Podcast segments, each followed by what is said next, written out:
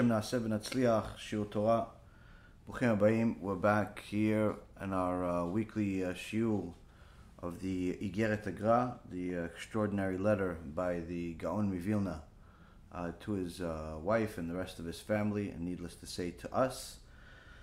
Well, we're learning this week after week, learning how to live like a Jew, how to think like a Jew, how to uh, understand things from the perspective of the sages and how they got to be where they are. Uh, tonight's you will be for uh, Ilui Nishmat uh, Malka Bat uh, Mazal, Shem a little tinoket uh, that uh, died at um, five weeks old. Uh, may Hashem uh, uh, bring a, a lot of good to the family, Bezat Hashem, in better times, and uh, Nechama uh, that this uh, baby was uh, clearly a very righteous uh, neshama that came to the world and only needed to complete a tikkun for a very short period of time before going to Gan Eden, which, although is great for that neshama and even great for the uh, the people that understand it, needless to say, it's a difficulty that. Uh, uh, you don't even wish on your enemies. So may Hakadosh Baruch Hu bring nechama to our parents, and to all that uh, are uh, suffering because of it. Uh, also, tonight's uh, uh, will be for a refuah for Hinda Chaya Bat Charna, uh, and also Chaim Akiva Ben Hinda Esther, Rabbanit Levana Bat Sarah, Rab Ephraim Ben Shulamit, Rabbanit Sarah Bat Anat. Um, דוד בן עשריה, דוריס בת ז'ורה, יתרו בן אברהם, טליה בת שרה, אורית בת אילנה, uh, רבקה בת שרה, and uh, uh, תינוק בן רבקה, I still don't know the name of the תינוק, I'm assuming uh, they haven't uh, done the ברית מילה yet, but Baruch Hashem, the תינוק is miraculously uh, out of the uh, hospital despite being uh, born premature uh, several months. Baruch Hashem, miraculously, the prayers have worked. Hashem had mercy on us. And the baby's out, back, he's home, and uh, we're uh, waiting to hear the good news that the Brit Milah is going to come. Uh, also, tonight's shiur will be for uh, Atzlacha Rabba for uh, Amir ben Shaheen, Netanel Yosef ben Avraham, um, Alex ben Noach, Joshua ben Noach, um, David ben Nesriah, אושרי בן דוריס, גבי בן דוריס, אלעד בן דוריס, uh, ראובן חיים בן פאלה פארל, שאול בן פרזנה, מרשה בת ג'ולי, איילה בת מרשה, סמיאל בן מרשה, ספס בן מרשה, אלכסנדר בן מרשה, לואיס בן מרשה, and uh, if I didn't say it, שאול בן פרזנה. הקדוש ברוך הוא יברך אותם בכל מכל כל, חיים ארוכים, שלמים, מלאים תורה, מצוות. Gmilut Chasadim, Nachat Ubracha, uh, to them and to all of the uh, righteous people that continue to uh, to help us uh, do all the amazing things that we're doing, Baruch Hashem. So, a uh, little brief update: the campaign for Rosh Hashanah uh, continues to go. We're, we're pushing Baruch Hashem, and I got news today that we've already run out of the money that we originally designated to give uh, to help all of the uh, Avrechim and all of the righteous families and all the poor people in Eretz Israel. And still, we had more people coming. There was a, a whole group of Avrechim uh, from our kollel, from different kollels, like a whole different community came. Shtabach Shimo, one, one person that we already gave uh, to our community, I think something uh, like um, 60 families or 70 families came today and pretty much gave us a report of 18 more families. And uh, although it's not Purim, where in Purim anyone that comes to you, you have to say yes. Uh, Baruch Hashem, we said that uh, Kadosh Baruch Hu uh, makes a rule.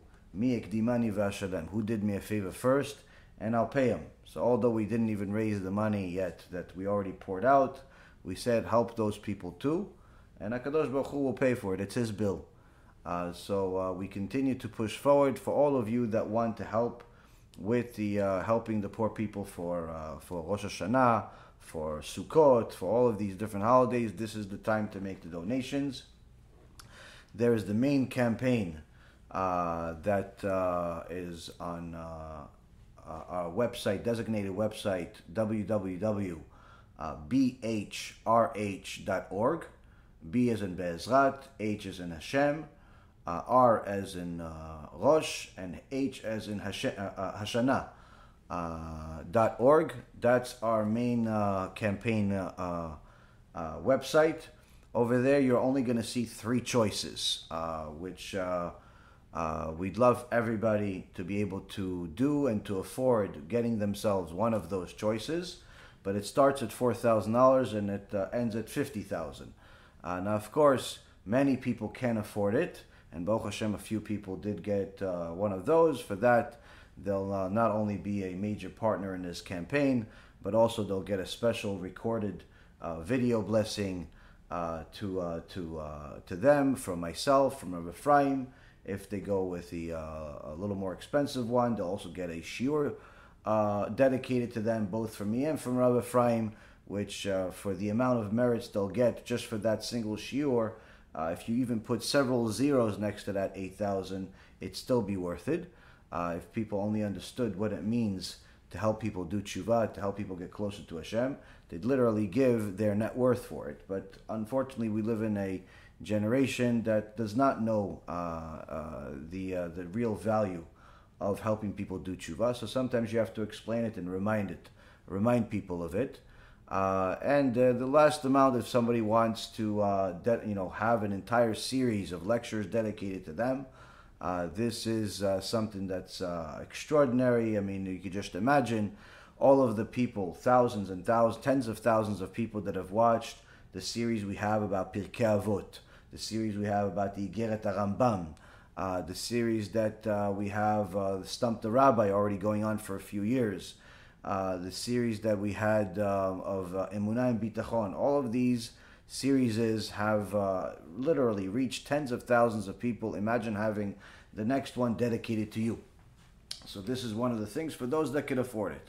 Of course, for everybody else that wants to help but can't afford to uh, to get these other things, uh, then simply go to our website or go to the app, our Bezrat Hashem app, uh, and uh, donate whatever you can. Donate simply whatever you can over there, whether it's uh, five dollars, ten dollars, ten uh, you know a thousand dollars, five hundred dollars. All amounts are welcome. All amounts are uh, you know appreciated. Donated over there, and uh, Bezrat Hashem, uh, we will uh, be able to reach more and more people. We're trying to reach 15,000 people during this holiday, and Bezrat Hashem will succeed. So that's news number one on the on the um, uh, campaign. News number two the uh, YouTube jail that the main channel has been in uh, has uh, definitely uh, hurt in the sense that uh, less people became aware of the lecture that we gave on, on Sunday night. we see from the views, from the reach that we got, most of you have not subscribed to the Bezrat Hashem channel. Please subscribe to that channel, not only because we're still in, in YouTube jail, uh, so, uh, you know, for you to be aware that we're releasing new videos, you won't know unless you're subscribed to that channel. Uh, but also because there are other videos that we release pretty much every day on that channel uh, that are not on my main channel. The uh, this channel, the Bezrat Hashem channel, has uh, videos from our kollel in in Yerushalayim, the kollel of the Dayanut that we have, Rav Sharvit. Uh, uh, uh, Rav Ben Naim, all of these tzaddikim are starting to give shiurim, and these are extraordinarily brilliant people, fantastic shiurim for anyone that speaks Hebrew. you'll you'll understand what I mean the second you press play. Uh, and uh, you'll see how much uh, you know to, to, get the emet is always good, but to get the emet from someone that's literally uh, a stone throw away from becoming one of the Dayanim in Eretz, in Eretz Israel is uh, mamash a gift. We also have our series of lectures by our own dear uh, Rabbi Leib, uh, who's giving a, a, uh, series of lectures to several of our students uh, that uh, uh, has actually taken off, Baruch Hashem. Uh, this is actually also uh, available for people that want to join that uh, session. can contact me. and he's teaching Ilchot Shabbat, he's teaching Ilchot Lashon Hara, he's teaching a lot of different things that are Musar in general, a lot of things that people are really, that have watched it, have sent me private messages uh, and even made some nice comments on the online that uh, they're really appreciative of this uh, of these shiurim. So Rabbi Leib has been going for a while, and uh, again, this channel is the one that has it. Uh, and of course, we have other things going on there. So that's uh, you know the the Facebook or YouTube jail. the sentence, from what I know, is since they ignored our response and our appeal, the sentence should be over this uh, next couple of days. So, with that being said, uh, we have a major news that uh, we are going to release our next major film. And by major film, I don't mean a major film because we like it. I mean a major film that, uh, from the amount of Yetzer Hara that we've had, uh, making it, dealing with it, copyrights, uh, reviewing it, and so on, I believe that this film is going to shake the world uh, no less than the Tikkun Abrit uh, movie has. Uh, my per- personally, I think it is the scariest thing I've ever seen. Uh, so it's definitely not for the faint of heart, but it's necessary for every Jew to watch it and every non-Jew to watch it. Uh, this movie is called Chibut Akever, and it's coming out Be'ezrat Hashem in the next few days. It's either going to be uh, Motzei Shabbat, uh, or perhaps it's going to be, uh, you know, uh, maybe Sunday, uh, but most likely Motzei Shabbat will release this film. Uh, it's going to be a major film, and uh, Bezrat Hashem will release it everywhere. Uh, initially, it'll be released just in English, and then Bezrat Hashem will do as we did with the other films. We'll add the subtitles in different languages over time. So this has been something we've been go- working on for a long time. Baruch Hashem, it's complete. Now, one thing that this film has that no other film has uh, to the same extent, uh, it has evidence. I don't mean just evidence like words from the sages, which is more than enough. We mean we actually have video evidence of Chibut Akevel uh, included in the film. Hence the reason why I said this is not for the faint of heart. Uh, so uh, it's uh, when I saw it, when I heard it, um, uh, I cried. So uh, it's it's it's a very scary movie, but we have to understand this is Torah, and we need to learn it. And when a person understands what is waiting for, for, for, for each and every single one of us, he will do or she will do everything possible to fix that situation so it doesn't get to that point. Uh, and this is before Genom, this is before Kafakela, this is before everything. So uh, for all of those people that like to make fun of, uh, of, of, uh, of, the sages, like to make fun of Yirat Shamayim, like to make fun of Musar, this film is dedicated to you. That Be'ezrat Hashem, enough people do tshuva that'll break your klipa and help you do tshuva also, because we don't want anyone to have the suffering that's discussed in this film. Uh, Shem Yishmor uh, so I highly recommend it for everybody to watch, to share it, to invest in it, to do whatever you possibly can to get this movie out there. So for anyone that's interested in helping us uh, put this film on USB, uh, for us to be able to launch a website with this film on there, which Bezrat Hashem will be working on, uh, to do the same thing that we did with Tikkun Abrit and with Hashem took back his millions. Anyone that wants to be a partner in this, you're more than welcome to. This has been a secret project we've been working on for a long time, uh, mainly because of the Yetzer Hara that's involved in it. Mainly because of the Yetzer Hara involved in it. And again, I'm sure that there's going to be naysayers that say all types of stupid things. Your blood is in your own hands. Uh, so uh, again, it's a this is a film that's highly recommended for everybody. Now, one major exception that's different from Tikkun Abrit is that while I recommend the Tikkun Brit and the Hashem Took Back His Millions movies to everybody to watch, both children, adults, teenagers, new people, uh, from from birth, rabbis, uh, uh, scholars, regular students, Baalei Tshuva, converts, goyim. Everybody should watch those two movies multiple times. Hashem Took Back His Millions is very inspiring. Uh, Tikkun Brit is very informative and scary and uh, helps everybody that watches it. Those two films, I highly recommend people to rec- to recommend it to people to watch them on a regular basis, be inspired by them. Uh, while I don't like to watch my own uh, lectures, those films, uh, anytime I do get a chance to have, have, to review something or have to look at them, I uh, I enjoy them. Uh, this particular film, Chibut HaKever, um, I only recommend for adults. Uh, I don't recommend it for children meaning children is not like the uh, secular definition of children, which is pretty much, I don't know, like everybody under 30.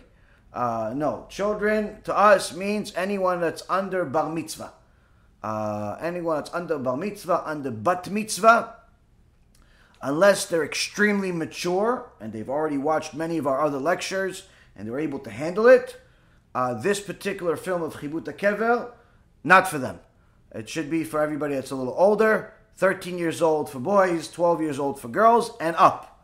Uh, everybody else that's uh, an adult already, that's in their teens and uh, 20s and 30s and 70s and, and 100s, should definitely watch this movie multiple times and as much as you possibly can handle. Uh, because it's a uh, if you don't have Yirat Shamayim after you watch this film, then you should probably check your pulse. Most likely, you're already there. Uh, so uh, again, it's a, a, highly recommended for people to uh, to watch it. Um, hold on a second. Okay. Oh, and uh, here we go. Yeah.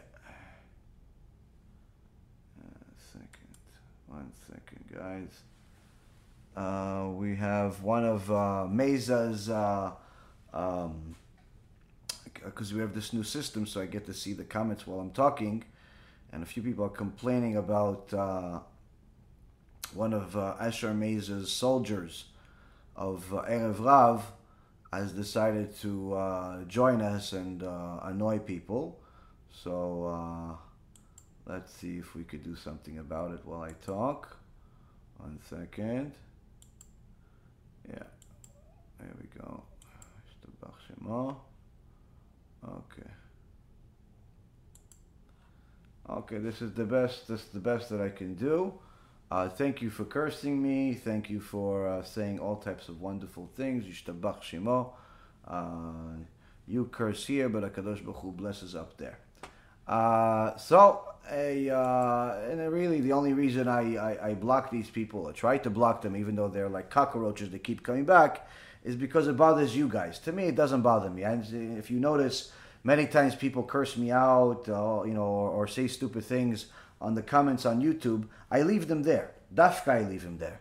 Uh, it's good for my neshama. It's good for uh, for for humility, and it's also good that Bezat Hashem, when a Kadosh Baruch Hu decides to uh, to uh, take uh, vengeance against those people, that you know they, they won't ask why you know, everybody's going to know why. Uh, so, Hashem. Uh, so, with that being said, Rabotai, we have a wonderful, wonderful last piece of news. If you remember, I told you we came out with two new books.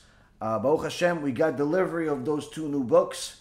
One of them is a uh, extraordinary book. It's it's all in Hebrew. Bezrat Hashem, over time, we'll do it in English too. I just got my copies. It came out mamash beautiful came out beautiful. This will also be available for free to download online on our website, Bezrat Hashem website, and also for those ladies that have uh, the uh, uh, the uh, desire to do kiruv uh, for the issues of tarat mishpacha in their community. There's a lot of Hebrew speakers in your community in the U.S. Please contact us. We'll send you a few of these.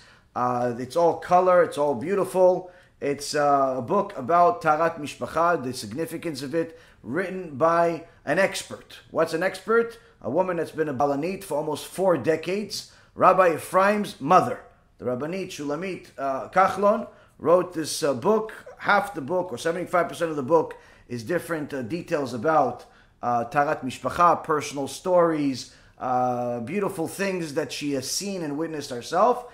The last uh, quarter of the book is personal messages from people that have had miracles and all types of experiences in the mikveh. Women, all types of women, Bnot Israel, that uh, have volunteered to share their stories. Also part of this book. All of it is in beautiful uh, color, written, nice uh, uh, uh format with nikud.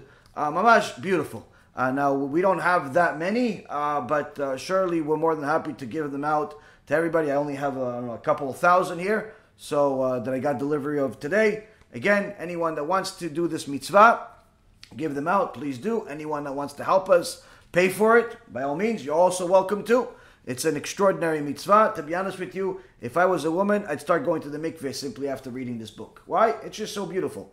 And we're not talking about just a, uh, you know, everything is a, uh, uh, you know, if you do it, then you'll get a lot of money and everything is great. She says everything. She says the halachot.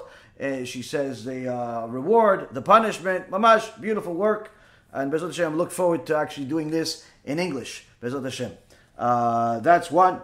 Second thing is our illustrious Kolel in Yerushalayim. For all of you amazing investors, geniuses, you're geniuses. You guys that are, and ladies that are investing in our Kolel to get yourself a week or two weeks or three weeks or a month of uh, time of an Avrech learning for you, you're simply a genius. Why? You already got a book in your hands. You already have a book in your hands. Our Kolel already published its first Kuntres, its first book. Each one of the Avrechim wrote a fantastic uh, uh, ma'amar in here. It also includes Rabbi Ephraim, includes myself. It's again, it's in Hebrew. Came out beautiful, nice cover, nice uh, text, and also in it there are, I believe, it's uh, either I think it's uh, seven, seven or ten letters from Rav Ovadia Yosef that have never been published. The Baruch Hashem we got, uh, and uh, and uh, these are letters that are seeing the light of day for the first time. Uh, from Rav Ovadia that he wrote to different chachamim, to different people. You know, people that are Talmidei chachamim, simply they hear this, they salivate, and they want it. Why? This is one of those things where you want to see how the chachamim operated their life. So you see the letters in their true format, in color, with the handwriting from Rav Ovadia. That's in the beginning of this kuntres. And then the rest of the kuntres is a different write-ups by the uh, our uh, genius Avrechim, uh, and also it included me. What could I say? I have to throw my name in there uh, and uh, perhaps ride the uh, the the the legends the legends of the of, of the Torah world. Baruch Hashem. so, with that being said, again, we have some of those for anybody that has a yeshiva, kolel, people that are Talmidei Chachamim, wants to get himself a few of these copies, by all means, contact us. We'll send them to you. Only U.S. Don't ask me to send it to uh, some different country because simply just the the shipping alone is too expensive. Uh, uh, so it's a it's just it doesn't make that much sense. And we're gonna have it available for free for anybody that wants to uh, print it uh, uh, themselves or or just read it themselves. You'll you'll have it on our website very soon too, Bezat Hashem. So, with all that being said, Baruch Hashem, lots of good news, lots of updates. We are going to continue learning from the Gaon, the Gaon Mivilna, of how to be a Jew, how to operate, how to live our life. One of the greatest problems that uh, each and every single one of us face on a, day-to-day basis is our preparation for Shabbat. Why our preparation for Shabbat is a, is a, uh, is a difficulty? Because we know that even if we'll have good things to say during the whole week, we'll have divrei Torah to say during the whole week, we'll have good thoughts during the whole week, we'll you know we'll say thank you the whole week, we'll say we'll, we'll let things go during the whole week. Something happens in almost every household. In almost every household that doesn't prepare right, where Shabbat comes in, all of a sudden you're angry about everything everything breaks all of a sudden. All of a sudden, you forgot how to eat. Everything spills on your brand new shirt. Everything breaks. Uh, mess. People want to argue. People this. What happened? It's almost like you have Shulchan Shabbat and the Satan has a seat. Hashem Yishmor So there's a lot of problems that people have, mainly on Shabbat. Mainly on Shabbat. And we should know that to have a sin made on Shabbat is much worse than to make that very same sin during the week. How much? The Gemara says, Rabotai Yekarim, Hashem Yishmor, Hashem Yishmor. Maybe we all do tshuva for this. Starting with myself, where a person gets mad. Person gets mad, it's not good. Person gets angry, it's not good. Person exerts that anger, terrible. Takes something, throws it and breaks it, Shem Yishmor. Why?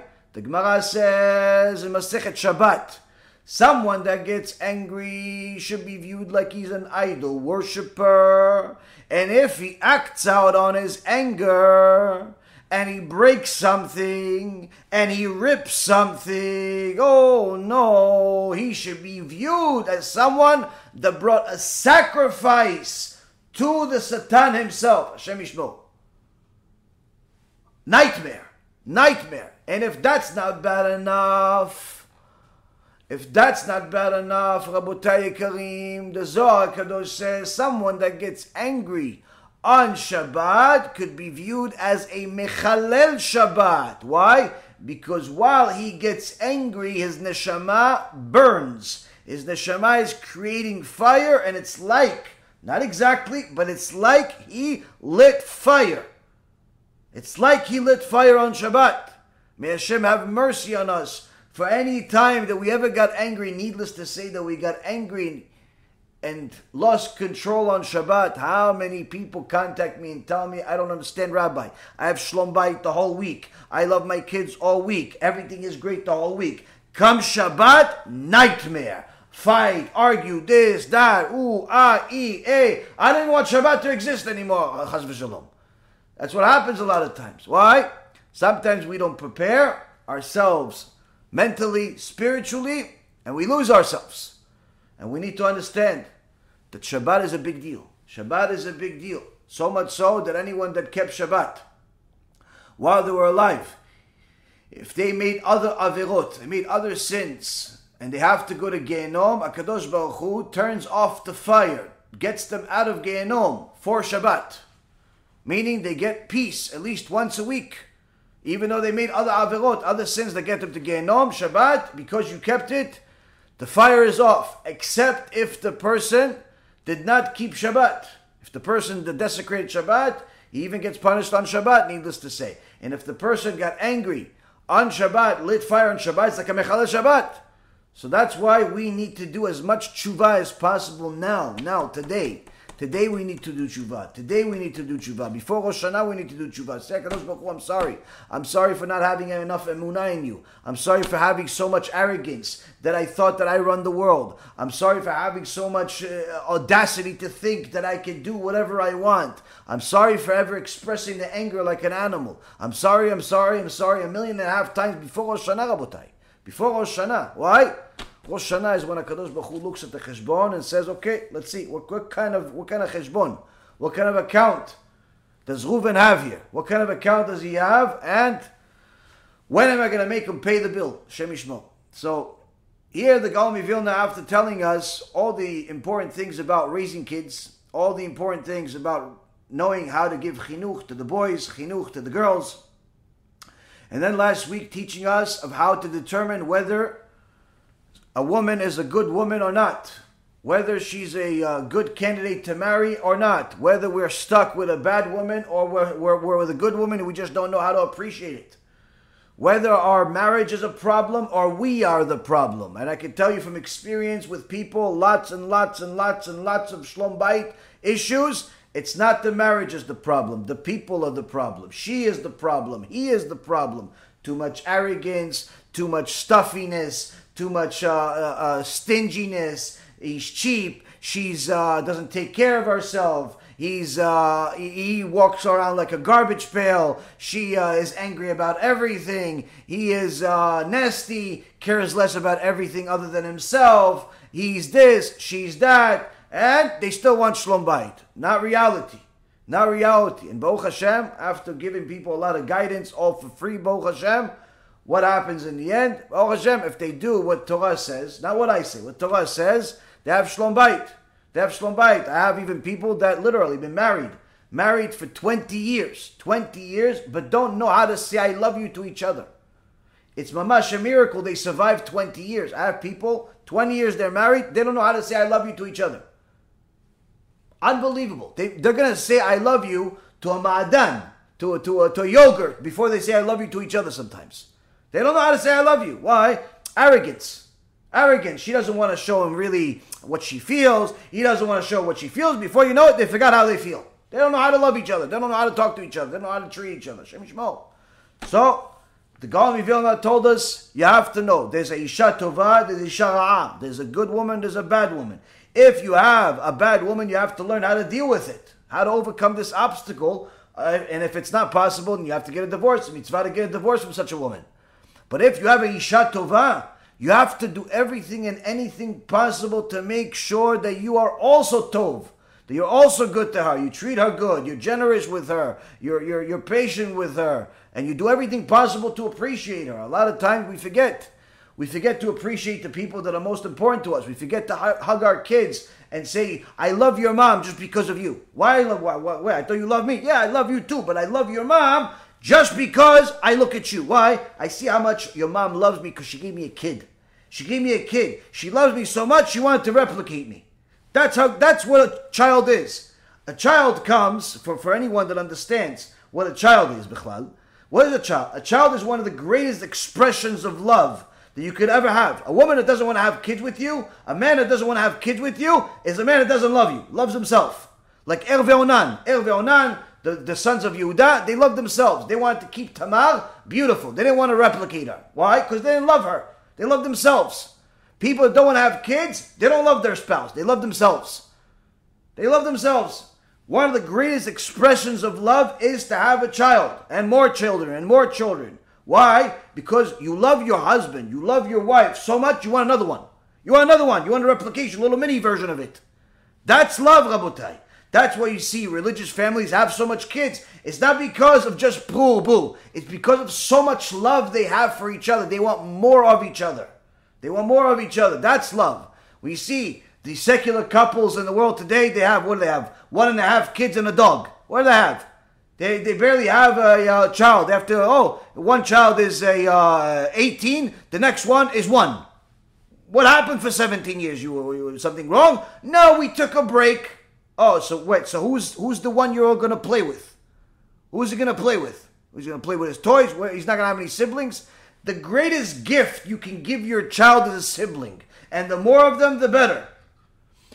But unfortunately, people don't know what love is. They only know what lust is. They don't know what appreciation is. They only know how to take. And unfortunately, unless you have Torah to instruct you in your life, simply put, you are in jeopardy. You're in jeopardy of living a miserable life, an empty life, a life with no purpose, and unfortunately, you are a danger to society. You're a danger to society. Why? Because you don't see anything other than yourself. So the Gaon Vilna told us that when we have a good spouse, we have to do everything possible to show appreciation. Show appreciation. Same thing goes with other things, of course. You have a good job, show appreciation to your boss that he's giving you a job. Say thank you. Say thank you. It's good manners to say thank you. Why? Should I say thank you once a year when he gives me a bonus? No. You should say thank you every time you get a paycheck. Every time you get a paycheck. I only met one person in my life that says thank you every time I give a paycheck. Unbelievable. I personally don't look for thank yous. I, I actually kind of feel uncomfortable. But there's one person, and he knows exactly who he is. Every single time I paid him, he makes a whole big deal of thank you, you saved my life, I appreciate it. Why? You worked. If anything, you deserve more. Nothing. Thank you, thank you, thank you. Other people say thank you once in a while also, but there's one person consistently. For years he's with me, and for years he says thank you every two weeks. And there's nothing better than such a person. Why? You want to pay that person. You want to pay a person like this. You want to work with a person like this. Why? You know he appreciates it. Most people, oh, what? They should thank me for working for them. Everybody thinks that they're irreplaceable. Everybody thinks that they should be thanked. Everybody thinks that they're uh, they're uh, indisposable. And they think that their boss should thank them all the time. They think that their uh, colleague should thank them all the time. And that's a very problematic person. Although you may deserve thanks for certain things that you do, don't think for a moment that it's only a one side street. If you're not appreciative of the people around you, people will not appreciate you.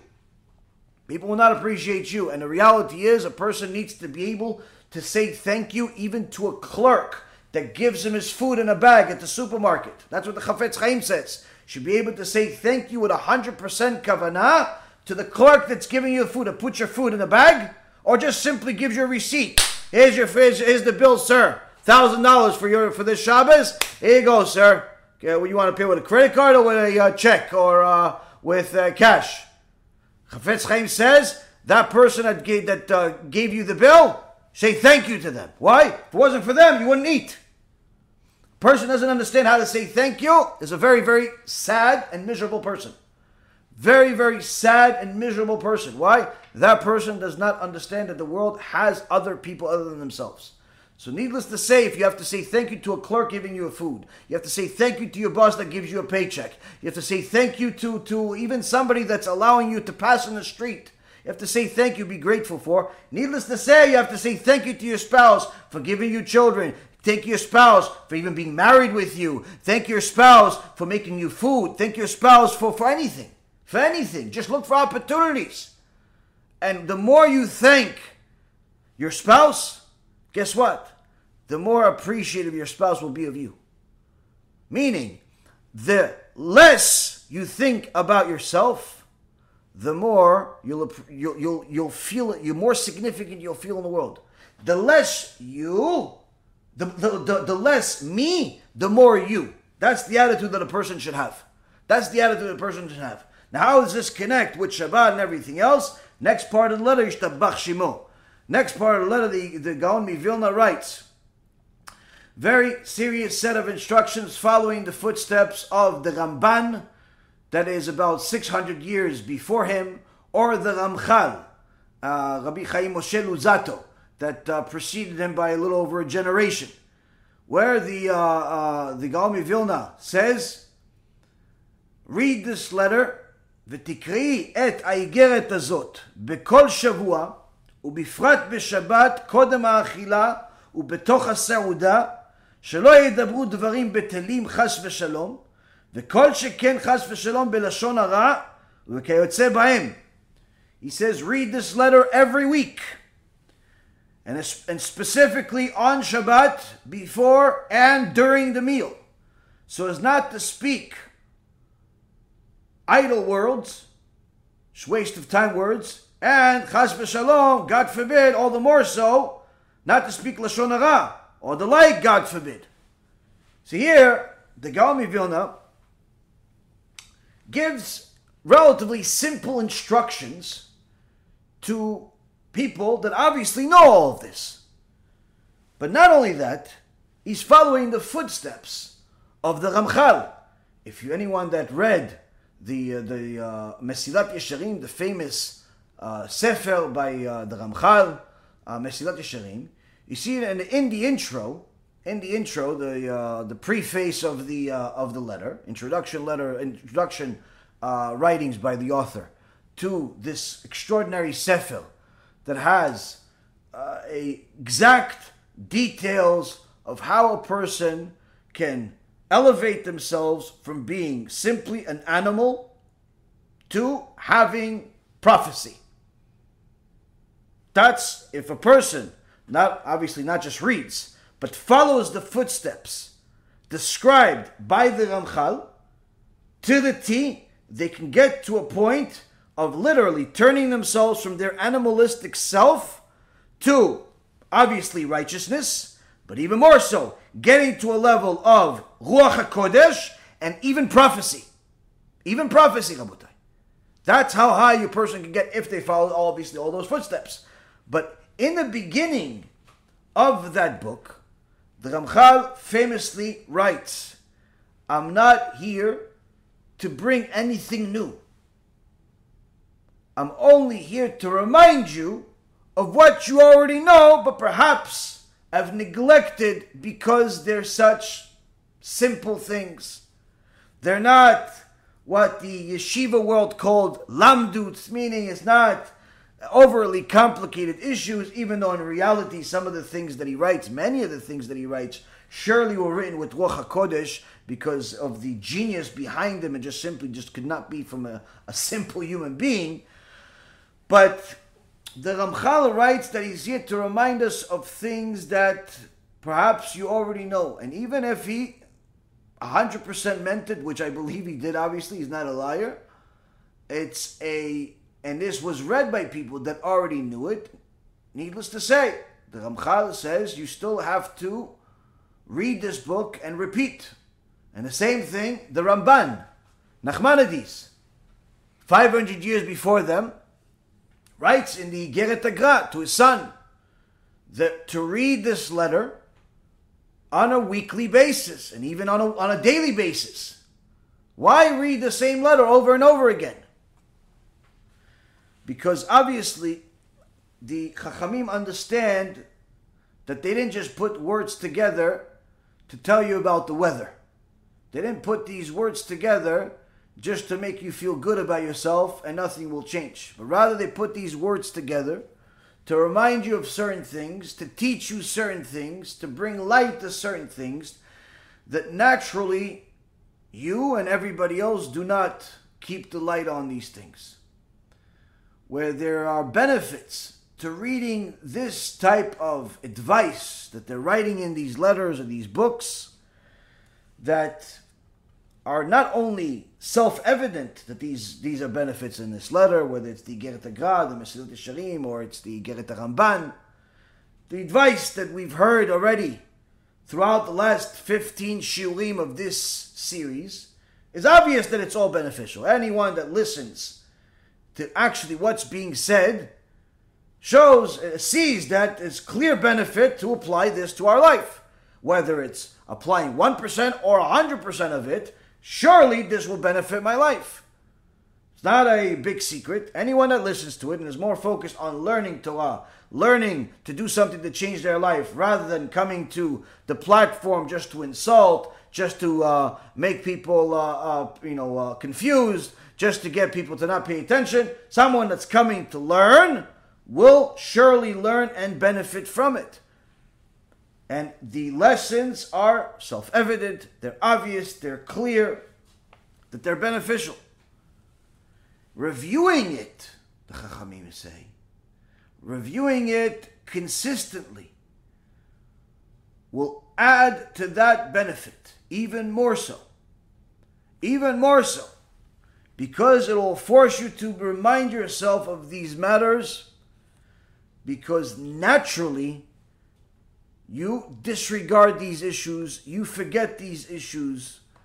It's like someone either has a certain place in their building or their house that they simply don't pay attention to that section of the house, or they leave the light on all the time, or they leave the light off all the time, and they forget sometimes what's even in there.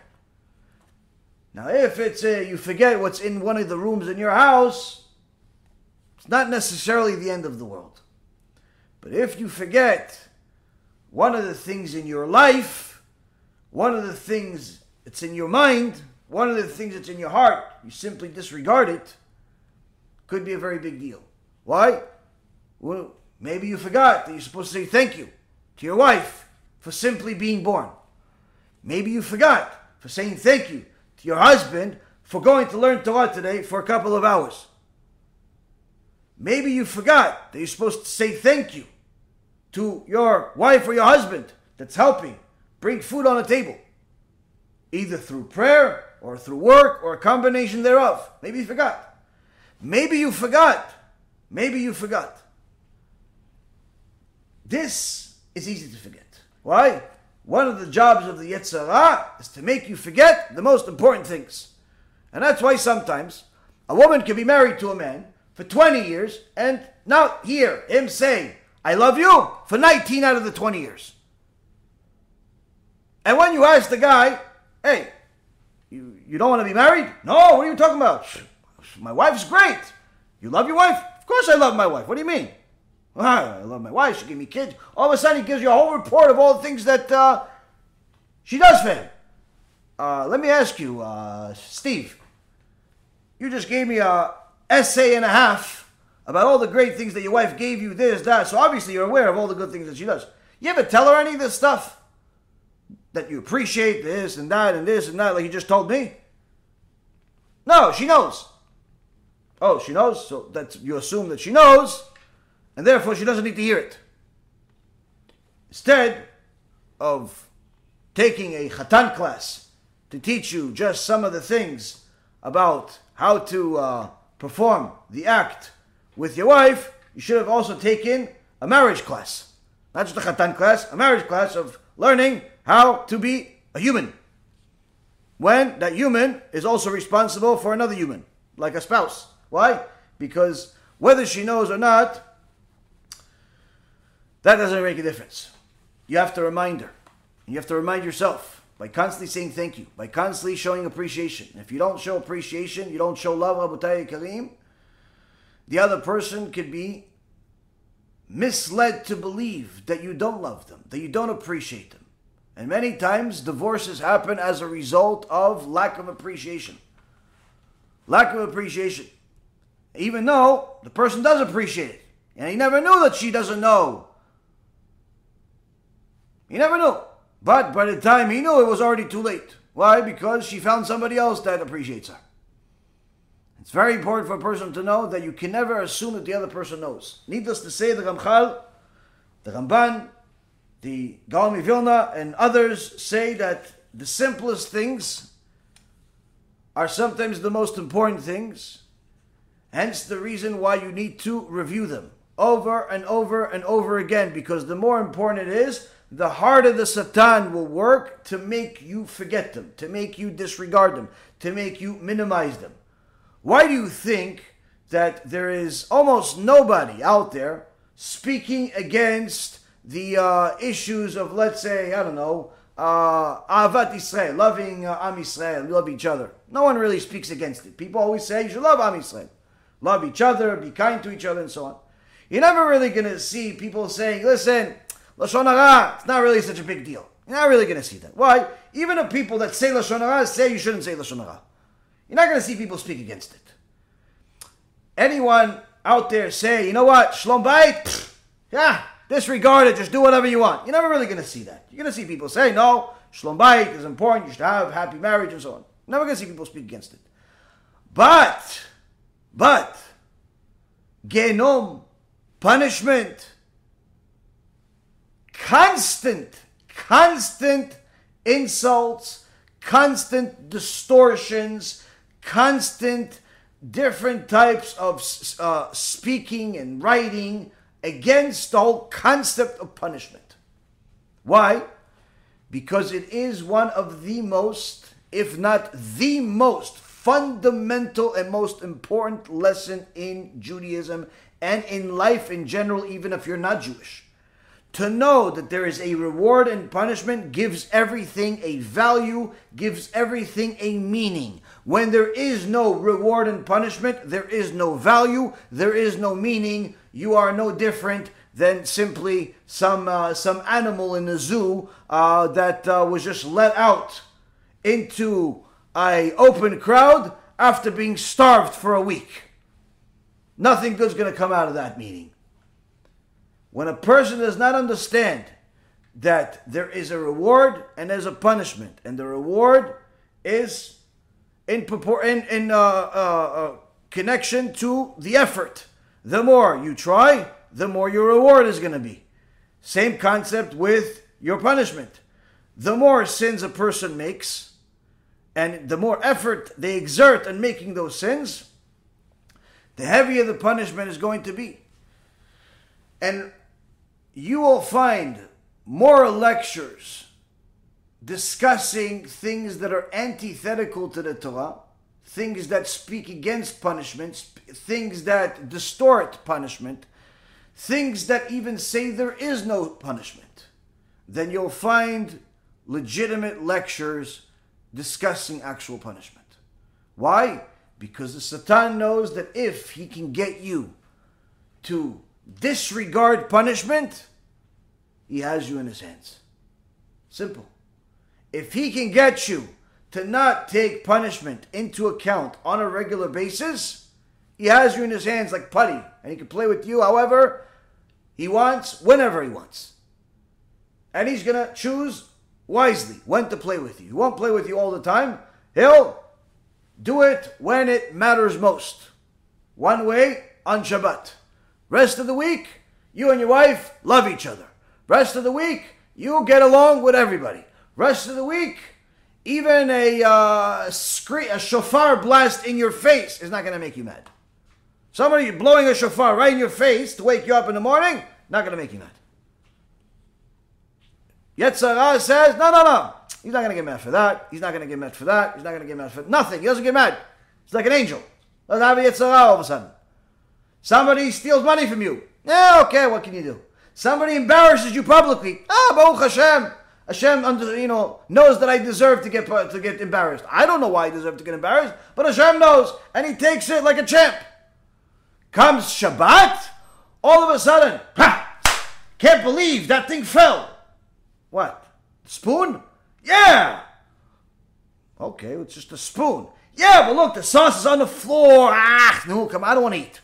All of a sudden, he's like a gremlin. All of a sudden, he's like some troll. All of a sudden, she turns into some monster. What happened? All week, you're like Malach Hashem, you're a little angel walking among men, floating with your kisui rosh. It's like, she from this world or she from a different world? Look how beautiful. Look at the aura. Look at the streams of Kedusha that follow her. Doesn't ever get mad. Forgives everybody. Doesn't matter how much they insult her and how much they this and how much they that. She's friends with everyone. Always smiles. Come Shabbat, Hashem Yishmo v'yatzil. All of a sudden, the kids simply don't hear a normal voice anymore. She cannot stop screaming at them. She cannot stop yelling and screaming. And, and, and what happened? Satan says, when you don't understand completely what is the punishment, what is the cause for doing bad things, I'm gonna come to you whenever I want. And I'm not just because I can come to you whenever I want. Ooh, what when I'm gonna come. Ooh, what when I'm gonna show up at your house.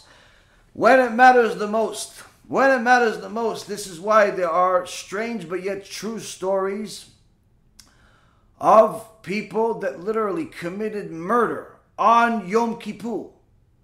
On Yom Kippur. One of the uh, Chachamim in Eretz Israel from the previous generation, he used to go to the jails and visit uh, different Jewish people that are in the jails. And uh, once he saw completely Haredi person Hasid, learning all day. He's in jail. Sentence 25 years to life. What happened? Murder. Murder. How? Who? What? When? He murdered his best friend on Yom Kippur. The Rav comes to visit him, and after a few moments, the Chassid says to the Rav, I know you're probably thinking, how did it happen? How did I get myself to where I am? And I can tell you that on that day, my best friend and I, we were chavruta, we learned, we did everything together. And after we finished the first section of the prayers in the morning on Yom Kippur, there was a break for two hours before the next set of prayers comes, so we figured, you know what, let's just go to the house and relax for a little bit and uh, get ready for the next set of prayers. So we went to the house, and neither one of us really wanted to go to sleep. So we started talking. Started talking. Instead of talking Divrei Torah, we started talking nonsense. Before you know it, we found ourselves in an argument and he said something that really crossed the line. I got so angry, I went into, I, I, got up, I went into my room, I opened the safe, I took the gun out, I came out and I shot him. Now you're asking me how, after I learned Torah, after I did tshuva, after I did, became a chassid and everything, and him too, and we're praying together, we're learning together. How do I go and murder my best friend on Yom Kippur? He says, Kvod the Gemara says, when a person gets angry and allows his anger to be expressed, Kol mine genom sholtimbo. All types of genom take control over him. It's 100% emet.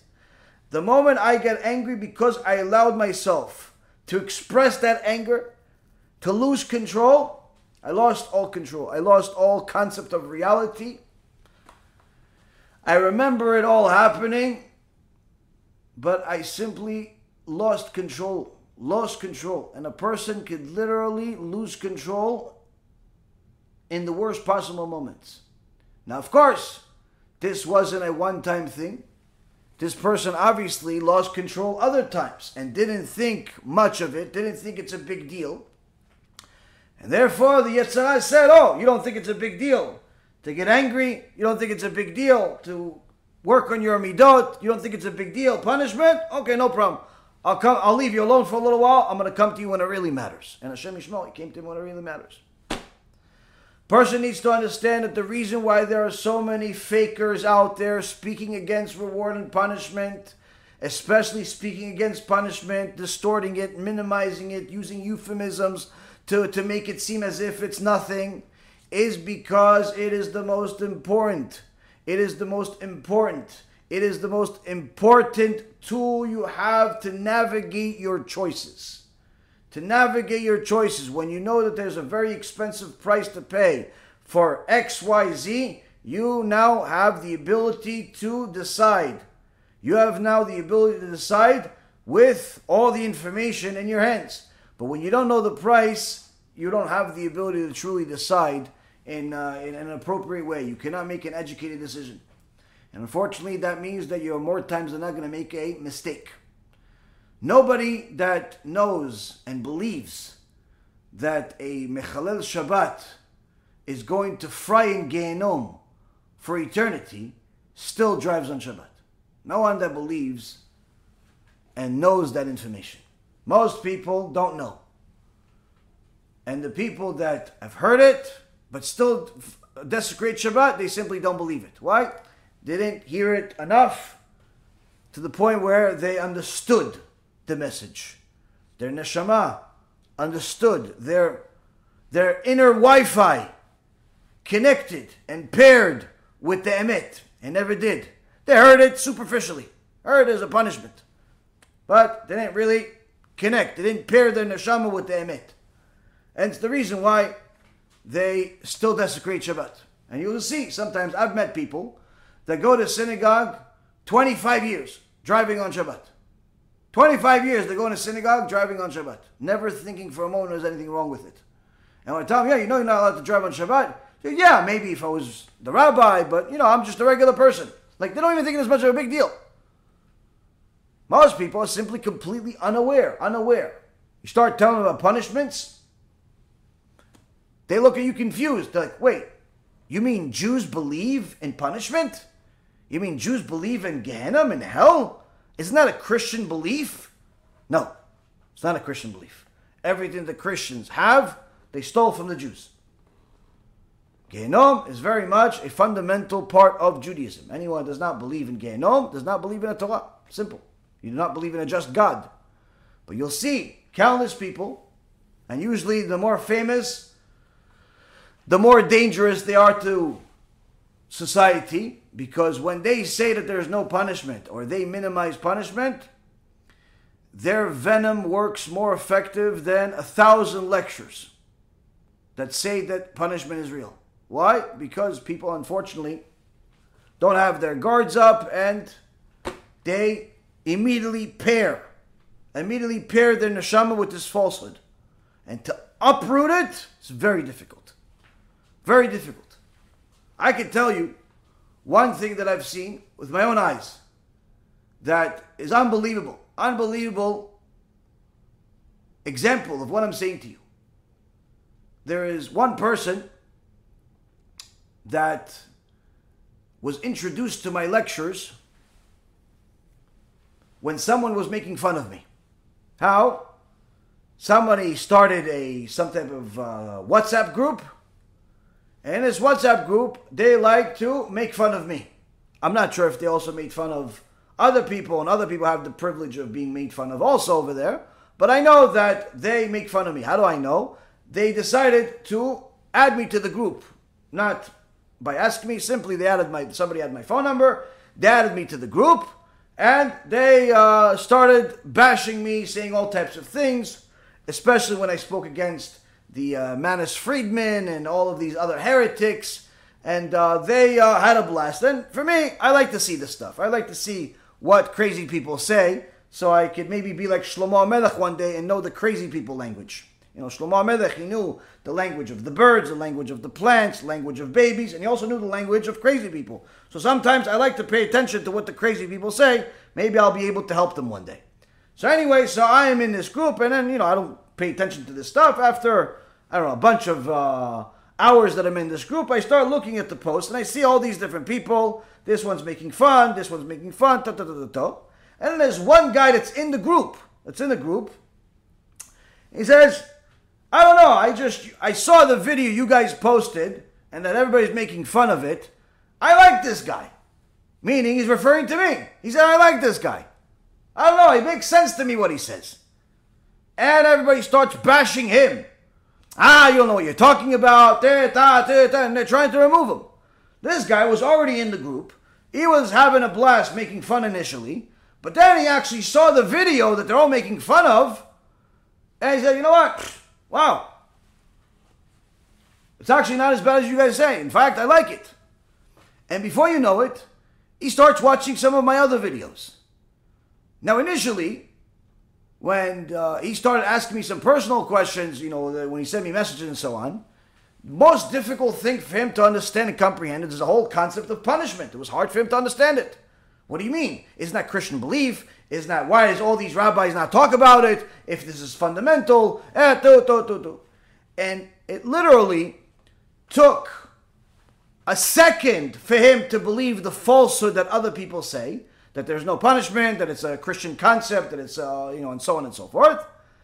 But to actually believe the truth, it took, I would say, at least three or four solid lectures that provided sources and were given with siyata dishmaya for really for this person to understand completely punishment is not only real but it's a fundamental necessary belief for you to be a righteous Jew or a righteous human being altogether. And Baruch Hashem, this person became a very, very avid watcher of our lectures. But as you can see, this person was a Jew, a religious Jew, his whole life. His whole life religious. But to believe to the falsehood, his neshama paired with it instantly. Why? That's it makes sure. The Yetzer Hara makes sure he's always prepared. When the truth came, it doesn't pair with your neshama right away. Why? If you didn't prepare yourself to be a good vessel for truth, it takes a little while, it takes a little effort to break that klipa to break that klipa that a person has. Now, the Gemara in Masechet Gitin, page 52b, says a story that Rabbi Meir Baal HaNes had neighbors, and these neighbors always had arguments happening on Shabbat. Always. Every Shabbat, Rabbi Meir and his wife Buya are listening to this next, next door neighbors argue, yell, scream, ta, ta, ta, ta. So one day, Rabbi Meir Baal HaNes, the Gadol V'Tahor, that literally was able to see the words of the Torah and simply and without a scroll, something that is incomprehensible to us. The big Talmid Chacham, the big miracle worker, the big tzaddik that alacha is like him. Rabbi Meir decides, okay, we're going to go and invite ourselves to be guests in their house. So, of course, the tzaddikah wife that he has goes along. Ah, can we come to you guys uh, for, for Shabbat? Kvod Rav wants to come to by us for Shabbat? For the yeah, yeah, we wanna we wanna be you know wanna come to you guys for Shabbat. You guys have room for us? Yeah, of course. Biggest rabbi in the world wants to come to you for Shabbat. You say no. All of a sudden, Rabbi Meir Baal HaNes is a guest in the house for Shabbat. The guest in the in the couple that constantly arguing every every Shabbat. He's a guest. How does the Shabbat go? No arguing. Why? Rabbi Baal HaNes is at your house. You can argue. Rabbi is in your house. You simply you should be celebrating and say, oh, you know, I probably have a, a share in the world to come just because I hosted Rabbi Meir. You know, a person would be celebrating. Imagine having Rav Ovadia, Rav Elyashiv, uh, Rav Kanievsky uh, in your house for Shabbat. Imagine such a thing. And not only that, he invited himself. Well, who's better than you? The host tzaddikim? But that's why the Mishnah in Avot says, even if you make your house, you're supposed to make your house a house of scholars. You always have to have scholars in your house, Talmidei Chachamim in your house. But just because you have a lot of scholars in your house, you have a shiur in your house every week, you have people coming to learn in your house, and so on, don't get used to, don't get used to these scholars and thereby end up losing respect for them. Why? Because when they bite, their bite is very painful. Not that the scholar Chas Shalom is going to take revenge, but rather if you become very familiar with the scholar and you start realizing that he's also a human being and you treat him like he's just like you. He puts his pants on one leg at a time, you put your pants on one leg at a time. He eats, you eats. He bathes, you bathe. So you figure, oh, he's just like me. So you start treating him like he's an average person, like he's just like you, and you start talking to him like he's uh, one of your buddies. You start treating him like one of your buddies, and instead of saying kvodarav, you say, "What's up, man?" You know, and you start treating him like a uh, he's a uh, just an average Joe. You have yourself a little bit of a problem. If he tells you divrei Torah, he says you should do this. Ah, whatever. Listen, you said it, but I'm sure I can find somebody else to say something else. Start mistreating the chacham. You have a problem. Why? Because Akadosh Baruch Hu doesn't like when people disrespect his chachamim, and it can be a very painful bite. So that's why it's very important that even if you make your house a house of chachamim, never get used to, never get used to them. Always remember that your goal is to be like the sand, the sand under their feet. That's the goal. That's the goal in essence. So now, Rabbi Meir Baal HaNes comes to your house. It's the greatest thing in the world. Of course, you're not going to fight. Following week, following week, on uh, uh, right, uh, you know, on Friday uh, afternoon, Rabbi Meir comes to his neighbor. Oh, how, for the Rav, how are you? How are you? How are you? Listen, uh, we enjoyed ourselves at your house so much last week. We're wondering maybe if you mind hosting us again for Shabbat. The woman thought that she just won the lotto twice. Of course, for the Rav, come, Baruch haba, Baruch haba. You can live here if you want, not just once. The whole week can be here. No, no, no, no, no. We don't need a week. We, we live a house, Baruch Hashem. We have a house, but we'll come for you for Shabbat. We enjoyed ourselves. Rabbi Meir and Abuya, perhaps even their kids, while they were still alive, all come for Shabbat. This family that usually fights every week, and guess what? The whole Shabbat, Divrei Torah, Kedusha, no one's fighting. Baruch Hashem, Shabbat, the husband and the wife are happy. Look at that, what merit we have. Hashem must really love us. He sent us the Gedol Ador to our house. is amazing. And the Gemara says, third week. Rabbi Meir hi, Giveret, how are you? Yes, yes. Listen, the, the food that you're serving on Shabbat is so delicious. My wife and I say we have to try it one more time. Would you mind hosting us for Shabbat? A third time, the woman almost passed out. She almost passed out. Ishtabach Shimo is like uh, Moshe Rabbeinu coming to my house three times. Well, of course, for the Rav, come. Uh, we already have a whole section of the house reserved for you. He comes there for Shabbat, the whole family is there for Shabbat, Ishtabach Shimo, Divrei Torah, everything is good, no one's fighting. No one's fighting. And guess what happened after that? No more fighting in that house. No more fighting in the house. Shlom Bayit became a permanent fixture in the house, even when Rabbi Meir Baal HaNes and his family did not come to visit.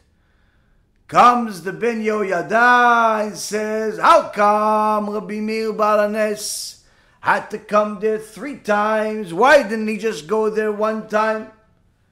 To teach us that the trait of anger creates three levels of klipa. Three levels of klipa in the neshama when a person is angry. When a person is angry, he creates three levels of, of klipa on him when it's on Shabbat especially three levels of klipa called Nachash, Saraf, and Akan. Rashet Tevot, Ashan, smoke. And Rabbi Meir Baal HaNes had to break this klipa, this impurity that these people had on their neshama in order to get back to a normal Shabbat. So each week he broke one of their klipot because they passed the test they heard Torah the whole Shabbat. No fighting. One shell broke. The second week, second shell. Third week, third shell. That's it. Now they go back to a wonderful life full of good Shabbats. Ishtabach Shimo. That's it. Finished. Finished. I did my job. I did my job. So here we see that a Talmid Chacham will sometimes do things that completely don't make sense to the average person, but needless to say, he knows. He knows. He knows. Now, the Gaon Mivilna brings evidence that to repeat basic teachings is not only necessary, but it's required. It's not only uh, uh, important, but it's required in order for you to really be able to apply the, these lessons to your life. And he says, this whole letter that's full of musar, make sure to read it regularly, specifically on Shabbat, and specifically before and during the meal. Why before and during the meal? Why uh, not uh, at any other time? Why not, uh, you know, during the afternoon, everybody's sleeping, you could just read it by yourself he says, because when you eat, it's typically the, your most comfortable moment. Your most comfortable. Whoever is next to you, if they want to hear what's on your mind, usually that's when it's going to be. When you're about to eat, that's when you're most comfortable. That's when people let loose. And unfortunately, most people let loose too much. They start telling you all types of things. And all types of things that includes conversations about other people. Oh, did you see what she's wearing? You see how much he made? You see where they went? You see what they did? You see what she said? You see what he said? Tu, tu, tu, tu. And before you know it, they start talking idle talk. And on Shabbat, it's, it's forbidden to talk idle talk. Talk about nonsense, technically, you should never do it. But to do it on Shabbat, some sages say, where they use the source in the book of, from the book of Isaiah, it's considered Chilul Shabbat that to talk idle talk on Shabbat is considered Chilul Shabbat according to some sages. So this is a uh, important. It's also in Gemara Masechet Shabbat that uh, the reason why it says the Davar in the book of Isaiah that we mention in Kiddush is that you have to make sure that what you speak is not the davar, is not the things that you're saying during the week. During Shabbat, you should say divrei Torah. Needless to say, the Gaon Mivilna says that by this reading of this letter is not only going to replace any type of idle talk that you would have said otherwise, because obviously people can't just sit there mute. People have to hear themselves talk. They have to hear each other talk. They talk. People are, you know, social. Hence the reason why there's an entire multi-trillion dollar industry called social media. People like to socialize. You tell people, listen, a uh, you know the uh, Rabbi Meir Baal HaNes was a big tzaddik. He uh, was one of the six students that Rabbi Akiva started with. One of the others was Rabbi Shimon Bar Yochai. Who's Rabbi Shimon Bar Yochai? He's the one that went to the cave uh, hiding from the enemy for 13 years. Did he do it alone? No, no, actually his son was with him and a few angels. Oh, thank God he wasn't alone. Wait, that's what you got out of the whole story? That Rabbi Shimon Bar Yochai learned an enormous amount of Torah all types of angels came down. Moshe Rabbeinu's neshama came down. Eliyahu Navi came down. Were teaching him Torah. Him and his son. They were eating carobs for 13 years and drinking water. That's how they survived. And they that the whole story. The, all you got is thank God he didn't do it alone. That, that's what you got. Why? There's something else there. Usually, most people get something else out of the story, but I guess for you, it's important to socialize, isn't it? Yeah, of course. How can you live without socializing? People think. Well, it's right. You know, some people need to socialize. Most people need to socialize. And it's allowed to socialize in a kosher way. And unfortunately, sometimes people use their Shabbat table as the place and the moment to socialize, and it's forbidden, forbidden to do such things if that socializing is not Torah talk.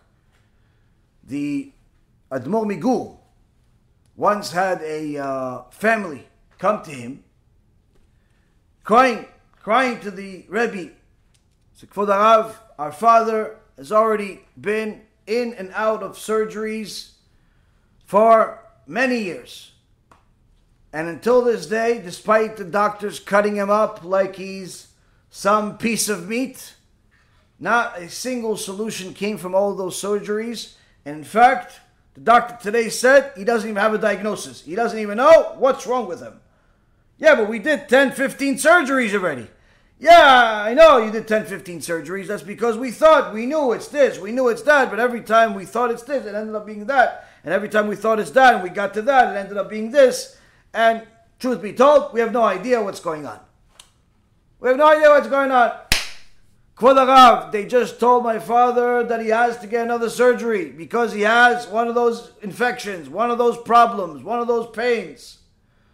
Please, Rebbe, please, bless us, bless my father, that he go through the surgery, and it's the last one. the Admor Migur, clearly Beruach HaKodesh, looks at the family and says, does your father cut people up, perform surgeries on other people? Family's confused. So what do you? No, no, my, my father, our father, no, no, our father is the patient. He's not the doctor. He says, no, no, no, that's not what I'm saying. Does your father, and the rest of you, do you guys like to talk about people? So the family's like, yeah, of course, Rabbi, but we only do it on Shabbat. We only do it on Shabbat after everybody ate and uh, a few songs and everything, and then everybody brings their report for the week. Who did this? Who did that? the Admor Migur says to them, Tell your Abba, tell your Abba to stop, to stop performing surgeries on other people's lives and Hakadosh Baruch Hu will stop operating and doing surgeries on him. The family came for a blessing. For a moment, they thought they got a curse, but in reality, they knew that what the Admor Migur said was 100% emet. While they forgot that Lashon Hara applies, applies to them, while they forgot that Shabbat is not a time for idle talk. Needless to say, it's not a time for you to talk about other people. They never connected that all of the surgeries that the father of the family had to have over so many years had anything to do with their custom of talking about people in a community. They never thought that one thing had to do with the other. But, Baruch Hashem, they listened to the advice. Miraculously, the father recovered to the point where he did not have to have that surgery or any other surgery ever again. No diagnosis, yes diagnosis. There was no diagnosis from the doctors, but there was yes a diagnosis from Admor Migur. Your surgeries, your untreatable disease, it's a Kadosh Baruch Hu performing the same measure for measure punishment that he will and he does on everybody else, which is you perform surgeries on others or perform surgeries on you, Hashem Yishmor. Some of us merit to have those surgeries in this world, and unfortunately, some of us don't merit that, and we have to pay for those surgeries up there. The key is to do tshuva and not to have surgeries anywhere, not here or there, and learn from the sages. That's why the Gaon Mivilna says this to his own dear righteous family, full of tzaddikim. Make sure you read this letter, but especially read it before you eat and after you eat. That way you're not leaving any room for error. You're not going to speak any idle talk, and needless to say, you're not going to speak Lashon Hara. Why Lashon Hara? Because that's what happens when a person becomes comfortable speaking idly, especially on Shabbat, where he opens up a little bit of the door to the Melech, uh, Malach as Kadosh Baruch Hu says to Cain, Lapetach chatat. You leave a little bit of opening to the sin. The whole thing is coming. The whole thing is coming. You start talking idly on Shabbat, that's it. Satan is already in the house. Before you know it, that idle talk will turn into Lashon Hara.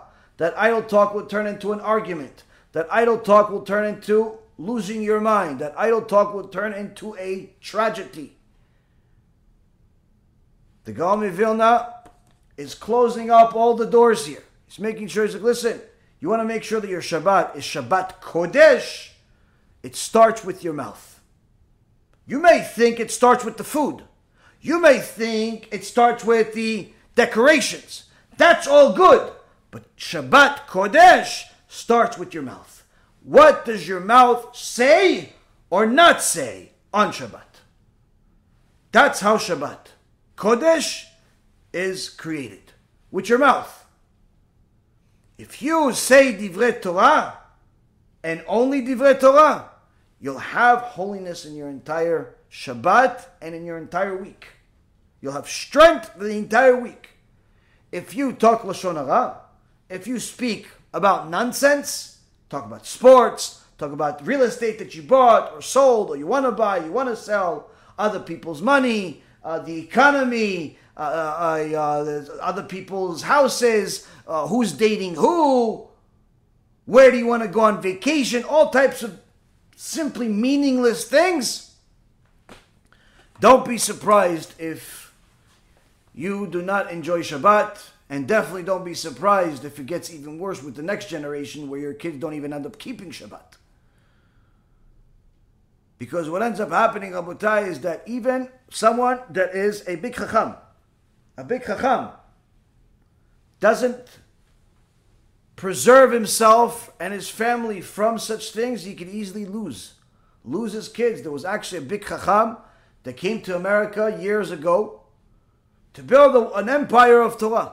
An empire of Torah. He had some gvir, some rich person, financed the whole thing, built a huge place, big community.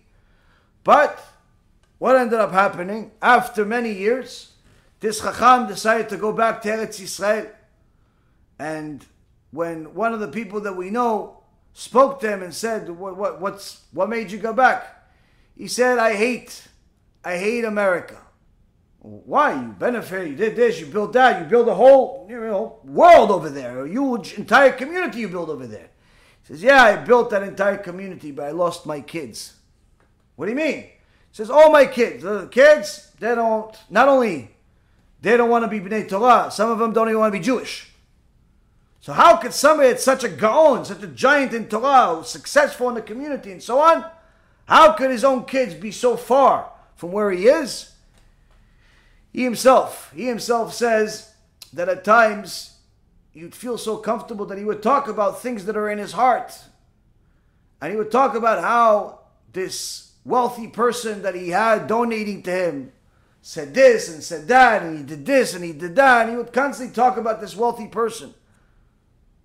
And his kids, his little kids, they heard constantly all types of compliments about this wealthy guy, wealthy, wealthy, wealthy, wealthy. If you did, so the kid says, "Listen, I don't understand. This, this house paid for by the wealthy guy. This uh, dinner paid for by the wealthy guy. This uh, community paid for by the wealthy guy. Compliments go to the wealthy guy. The topic of discussion, wealthy guy." Everyone looks up to the wealthy guy. And even the genius in Torah of the community, my father, what does he talk about? The wealthy guy. So why should I be like the, my father? Instead, I could be like the wealthy guy. So what does the wealthy guy do? He makes money. Okay, I want to make money. What else does he do? Does he keep Torah? Eh, not so much. Not so much. Keep Shabbat? Eh, sometimes. What about uh, marriage? Well, uh, his last wife, he bought her from uh, Indonesia. What do you mean he bought her? Ah, he went on the internet and he uh, pressed a few buttons, and before you know it, his wife was shipped. His wife was shipped. That's the wealthy guy. Yeah.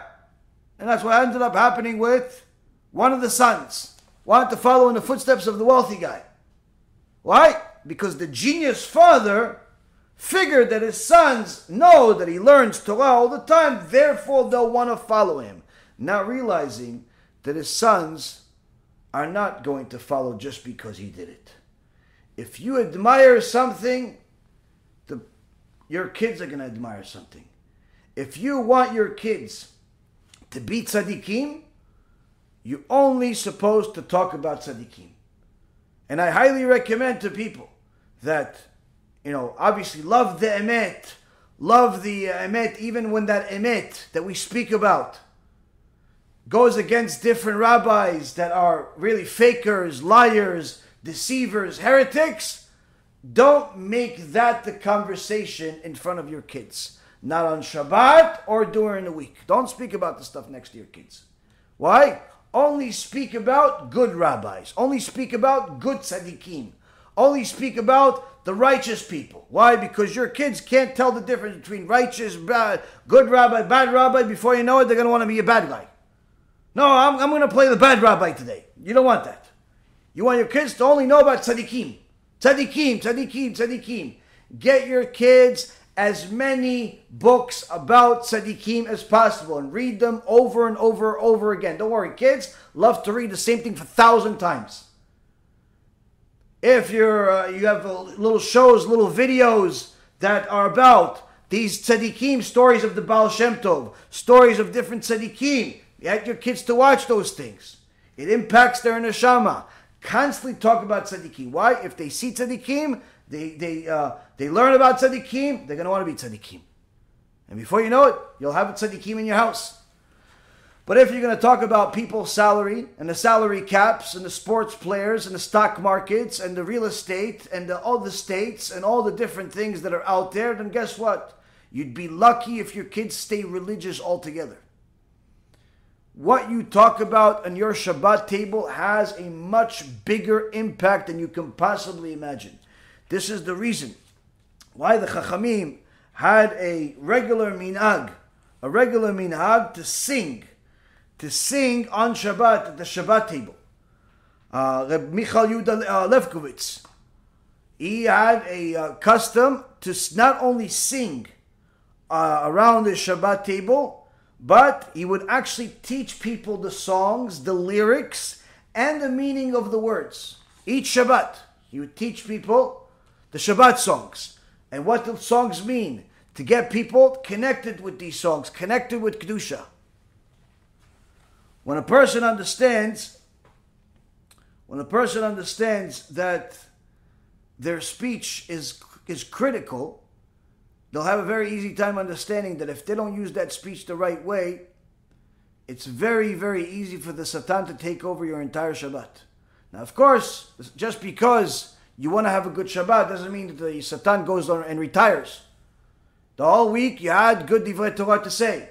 Shabbat shows up, all of a sudden, it's like you've never learned a single page of Gemara in your life. You have nothing to say. The whole week, you're, you speak, you talk, you have stories, you hear stories, you tell stories, you, you're learning, you read a few pages of Gemara, this, that, the other thing. Come Shabbat, no, Abba, can you tell us something? Uh, yeah, what do you guys want to talk about? I don't know, you have something to tell us? Oh, listen, it was a tough week. I'm kind of tired, kids. Why don't you guys go play? All of a sudden, he has nothing to say. Hashem Yishmor V'Yetzil on those kids. Poor kids. So what do you do in a situation like this? You have nothing to say. You worked all week. You had no time. All of a sudden, you simply forgot. You forgot. You have nothing to say. What do you do? Get yourself a book. Yeah. Get me one of the books that we bought for the kids, or for the adults, or for the adults that are kids, or the kids that are adults. Give me one of the books. Let's read out loud. Here? Yeah, yeah, here at the dinner table, at the lunch table, at the table. Let's read out loud. I'm to read out loud, and that's what we're going to learn today. You open up a book wherever you open it and start learning. Start uh, reading out loud. Stories of tzaddikim. Don't go into complicated sugiyot and so on. Midrashim, stories, uh, bios, things of that nature. Start reading it out loud. It's the greatest gift you can give your family and yourself on Shabbat and any other day, really. But even more so on Shabbat. Why? Because the Satan will work extra hard to make you forget everything. And you're thinking, oh, I thought I'm the only one that forgets. How about this? I'm a speaker and I forget. I'm one of those people, Baruch Hashem, Kadosh Baruch Hu gave me a gift. I could speak. You, I could speak. Ishtabach Shimolad. When we had a couple of times, the Kadosh Baruch Hu merited us to have the Oshana Rabbah, a uh, shiur for uh, eight, nine hours. Some people came up to me at the end and goes, wow, I can't believe you're able to speak for that long. I look at them like, why? Well, you can't do that? No, average person can't do it. Sometimes, Baruch Hashem, a few times actually that we did it, Kadosh Baruch Hu gave us Siyat Dishmaya. At the end of a nine-hour session, I said, wait, we're just warming up. Let's get, let's get really going now. Like, we have another 10 hours to go. Why not? Kadosh Baruch Hu gave us the ability to speak, Shtabach Shimo, and good things and new things to say. I usually don't even like to repeat the same story twice. Kadosh Baruch Hu gave us a lot of Siyat Dishmaya. But guess what? Yetzer Hara also interferes. You know when he interferes? Shabbat, all of a sudden, forgets everything. Happened. It happened. It happened. I'm telling you, it happened. So don't worry. You're not alone. You're not alone. Yetzer Hara sometimes comes. I'm sitting over there. My kids is looking at me. I'm looking at them, and nothing comes out. Sometimes I'll have a guest. I'll have a guest come over. Oh, the guests usually come over. They want. They think that they're going to get an entire personalized lecture, customized. Maybe I'll bring some angels, show them some Kabbalah or something. And sometimes they're disappointed. What? Nothing to say. Nothing to say. It happens. It happens, Rabotai. It happens. Now, what, what's our defense mechanism? Get yourself a book, open the book, read out loud. And guess what? Many times much better than anything I could say anyway. Many times better than what you can say. It's better than what? These are chachamim. You learn about their life. You learn about tzaddikim. You learn all types of story. Mama's delicious. Delicious. And guess what? You can take turns. You can take turns. You read a little bit. Your wife can read a little bit. If you have kids that know how to read a little bit, get them involved also. Take turns, but pay attention. Don't like get them to read and you're like uh, going and doing something else. Everybody sit there and listen to this Torah, this story, this beauty. Listen to it like it is everything, because in reality it is everything. The Gaon Vilna says, This letter that I sent you, my dear wife, this letter that I sent you, my dear children, this letter is what I want you to talk about every single Shabbat. Why? Because I know that it has Divrei Elokim Chaim, the words of the living God. And even more so, I know that if you repeat it regularly, you'll be able to apply it to your life more easily. And even more so, you will avoid making critical sins, such as Lashon Hara. Because once you start getting yourself used to saying idle talk, all types of nonsense, the next thing comes is Lashon Hara. The next thing comes the rumors, the rechilut. It's just a natural build-up. You start talking nonsense, before you know it, entire conversation about Lashon Hara, about somebody that you have no business talking about. Before you know it, that idle talk about something that no one really cares about except you, that whole conversation goes into completely made up rumors. Completely made up rumors. I have a few people here and there send me uh, messages and say, oh, Rabbi, I want to say I'm sorry. Okay, you're forgiven. What'd you do? No, no, I really said I'm sorry because I said something about you at the dinner table. I said something about you in my class. I said, oh, okay, listen. Me, I don't really care what you say. So I don't get offended. Don't worry. I forgive you. By default, I forgive you. It's good you say I'm sorry. You should say I'm sorry. But that's not, you shouldn't think for a moment that you're finished by simply saying I'm sorry to me. Oh, no, that's not enough. Why? I said, because you said what you said in front of people. So you have to say and fix what you said in front of all those people. You have to go fix it. Oh, Rabbi, I don't remember who was there. Okay, you have to fix it. Somebody came to the Chafetz Chaim and said, Rabbi, I read your book. I want to fix all the Lashon Hara right away. How do I fix it? Say, is there a quick way to fix everything? Chafetz Chaim says to him, go bring me a pillow from your house of feathers. Pillow of feathers? That, that's how I'm going to fix it? Yeah, go. Go get the pillow of feathers. So the guy figured, oh, this is probably some type of Kabbalistic, mystical teachings of the Chafetz Chaim. I'm privy to it. Baruch Hashem, great. Runs to the house. Eh, speed of light. He's back with a pillow full of feathers. Here you go, Rabbi. Okay, great. Get a knife. A knife? Yeah, yeah, get a knife. Okay, the guy was a person that dealt with tools, had a knife on him, takes the knife out. Okay, cut up the pillow. This pillow, cut it up, cut up the pillow. Shh, cuts up the pillow. Okay, come with me. So he comes up with him. They go to the roof. He said, now, take all, take the pillow, open up the pillow, and let all the feathers fly out. So the guy's like, wow, this is amazing. This is amazing. I, I may, maybe, maybe these, maybe the feathers are all going to turn to angels. And it's gonna all gonna each one of them is gonna go say I'm sorry to all those people and fix all the things I said. So he's like excited. Shh, yeah, fix my sins. And after he's back to reality, Chafetz Chaim says to him, "Okay, now go collect every single feather." The guy doesn't know what kind of truck just hit him. He says, Excuse me? What, what do you mean go pick up the feathers? The, you mean the feathers that I just, those, the angels? The fe- Yeah, yeah, the angels, the feathers. Go pick them all up. Yes. It's impossible, Rabbi. They're all over the place. The wind took them. Ah, says the Chafetz Chaim. Ah, it's impossible to pick them all up. Some of them you can pick up, but it's impossible to pick up all of them. He goes, same thing with fixing all of your Lashon Hara, just like that. Impossible to fix it up just like that. Impossible. Why? Because you said what you said about Talmid Chacham, about a good person, about an honest Jew, about your friend, about your this, about your that. You said something. You didn't say it to yourself. You didn't say it to just your spouse. You didn't just say it to your buddy. You said it in front of people. You wrote a comment on the internet. You made a comment on Facebook because you wanted to tell everybody how you feel. Rabbi, I like your lecture, but you know what? I disagree with what you're saying. I don't think you know what you're talking about. You felt the word the world needs to see your comment. You can't send the, the rabbi a private email or a message or simply not say it. You have to let the whole world know that you disagree with the rabbi. Or best yet, Rabbi, I don't think the source that you mentioned is right. I think it's a different page. I think you should be careful, Rabbi. Or you know what, Rabbi? I don't like the music in this video. Maybe you should uh, make the same video without music because this music is really annoying. It's going to make people not like it and all types of silly things that you just simply had to get out of your, your, your precious little heart.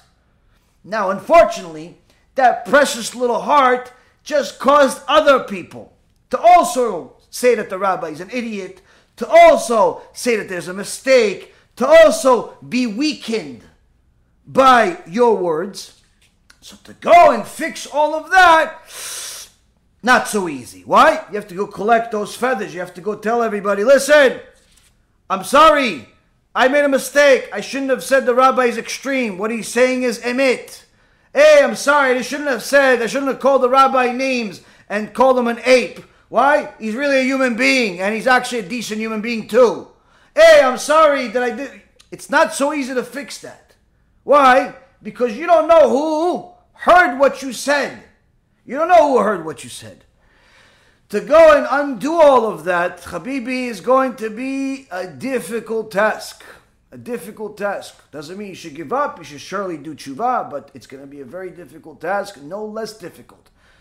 Then collecting all those feathers that went up into the air because initially the person thought that just because he started keeping some mitzvah, all of those feathers turn into angels. But the Chafetz Chaim says, no, no, Habibi. They did not turn into angels. That's just your imagination. That's just your imagination. There's no angel here. You have to fix everything. You have to fix everything. Fixing everything, first and foremost, starts with a public apology. How many times? As many times as you possibly can do it. If it's a million times you have to do it, then do it a million times, depending on who you did it against. Until you get forgiven. But not only that, you share the information. What's the source? The entire Sefer Sha'arei Tshuva by Rabbeinu Yonah is based on exactly what I'm talking about. Rabbeinu Yonah of Gerondi was a genius a, a, a Khatan of, of, of, uh, of the Ramban from the same family, uh, an extraordinary scholar, but initially was one of the scholars that misunderstood the writings of the Rambam, Maimonides, and went against the Rambam publicly, went against the Rambam publicly, along other Chachamim, burned his books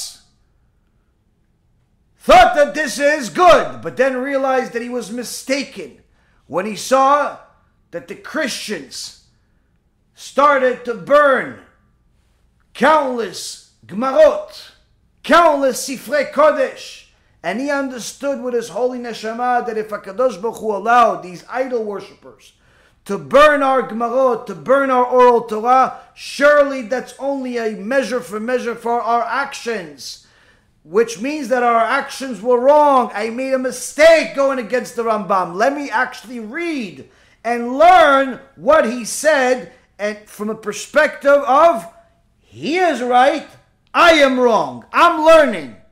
And he read and he read and he read and he learned the truth, which is the Rambam was not only right, he's the Gadol HaDor He's the biggest rabbi since Moshe Rabbeinu.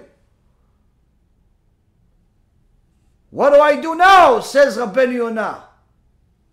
I have to go fix it, go collect the feathers. How do I go collect the feathers? I don't know who heard me say things against the Rambam. I don't know who saw me burn one of the books. I don't know who did it. And therefore spent the next 25 years going from community to community all over the world, publicizing his mistake. I went against the Rambam. I am wrong. Rambam is right. Rambam is Gadol HaDor. Read his books. You read it, learn his Torah. It's the Emet.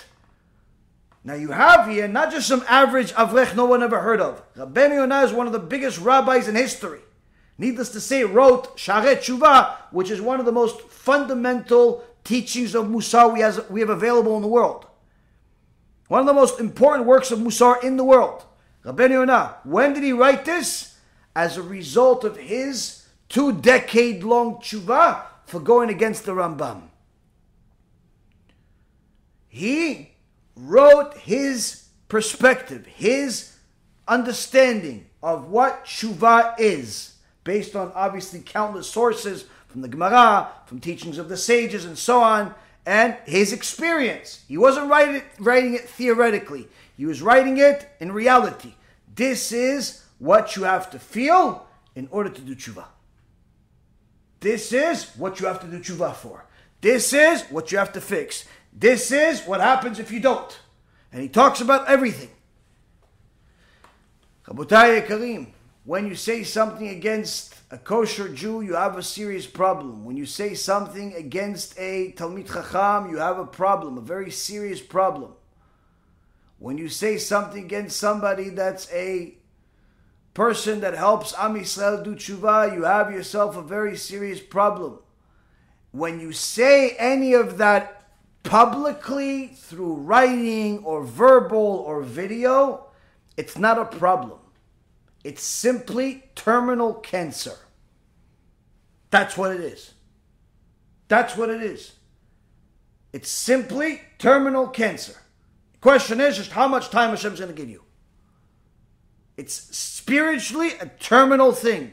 The people that speak against rabbis, Talmidei Chachamim, real serious people that are dedicated to the public, they're simply taking cancer from Gehenom somewhere and they're putting it inside themselves. So comes the Gaon Vilna and says, No, no, no, my dear children. No, no, no, my dear wife. You're all tzaddikim. I want you to stay tzaddikim. How do you stay tzaddikim? Keep the door closed. When a Satan comes, let him knock until he's blue in the face. Never let him in. Never speak idle words. Never speak Lashon Hara. Never make up any rumors. Not privately and not publicly. If you don't do it privately, then you won't, then you won't do it publicly. But if you do it privately, eventually you'll do it publicly too. If you speak idly, eventually you're going to speak lashon hara. If you speak lashon hara, eventually you're going to say uh, rechilut, which is making up rumors. And if you say rechilut, most likely you're going to feel already comfortable to say it to other people, and many people maybe even make a whole page about it, videos about it, everything, write books about it. And you have, unfortunately, a entire generation of people that that's what they're doing all day. All day they're talking against rabbis. This rabbi is against the virus uh, vaccine. This one is for it. He doesn't know what he's talking about. He's crazy. He's old. He's deaf. He's that. He ta ta ta ta. And you have literally one person after another losing their olam haba, bringing cancer, spiritual cancer to their life. And then they cry when Hakadosh Baruch Hu gives them cancer. They cry. On them it is written, Ivelet Adam tesalef darko ve'al Adonai yizaf libo. Says Shlomo HaMelech, the stupidity of man causes him to go against Hashem, and then he gets mad at Hashem for punishing him. They say all types of stupid things against Chachamim, against rabbis, against real good people, good Jews. And then HaKadosh Baruch Hu punished them, and then they're surprised. They're surprised. What? All I did is write a comment. Everybody else wrote a comment. Okay, so everybody else is going to have spiritual cancer too. Everybody else is going to have spiritual cancer also. No, she's been doing it already for a while. I didn't see anything. I didn't see anything happen to her. Okay, just wait. Hashem has patience with different people, different amount of patience. I've seen with my own eyes. I've seen with my own eyes, Rabotai Kareem, what I would never want any of you to see. I've seen with my own eyes what happens to people that go against the Torah? What happens to people that even more so go against Mezakeh HaRabim? I've seen with my own eyes a Kadosh Baruch Hu take personal account with those people and literally turn their lives into Gehenom in this world. And those people, you could have Moshe Rabbeinu come down from Mount Sinai and tell them this is why it's happening, and they still won't, won't believe you. What? They're, they're so delusional at this point. From the suffering, from the agony, from everything that's happening, even if you brought them the truth on a silver platter, they can't they cannot accept it. They cannot accept it. It's almost a lost cause. Mamash, aside from like Hashem's mercy, there's nothing to do about those people. And you see one bad experience after another. How did it start? Simple. Idle talk idle talk with other people, then lashon hara, then rechilut.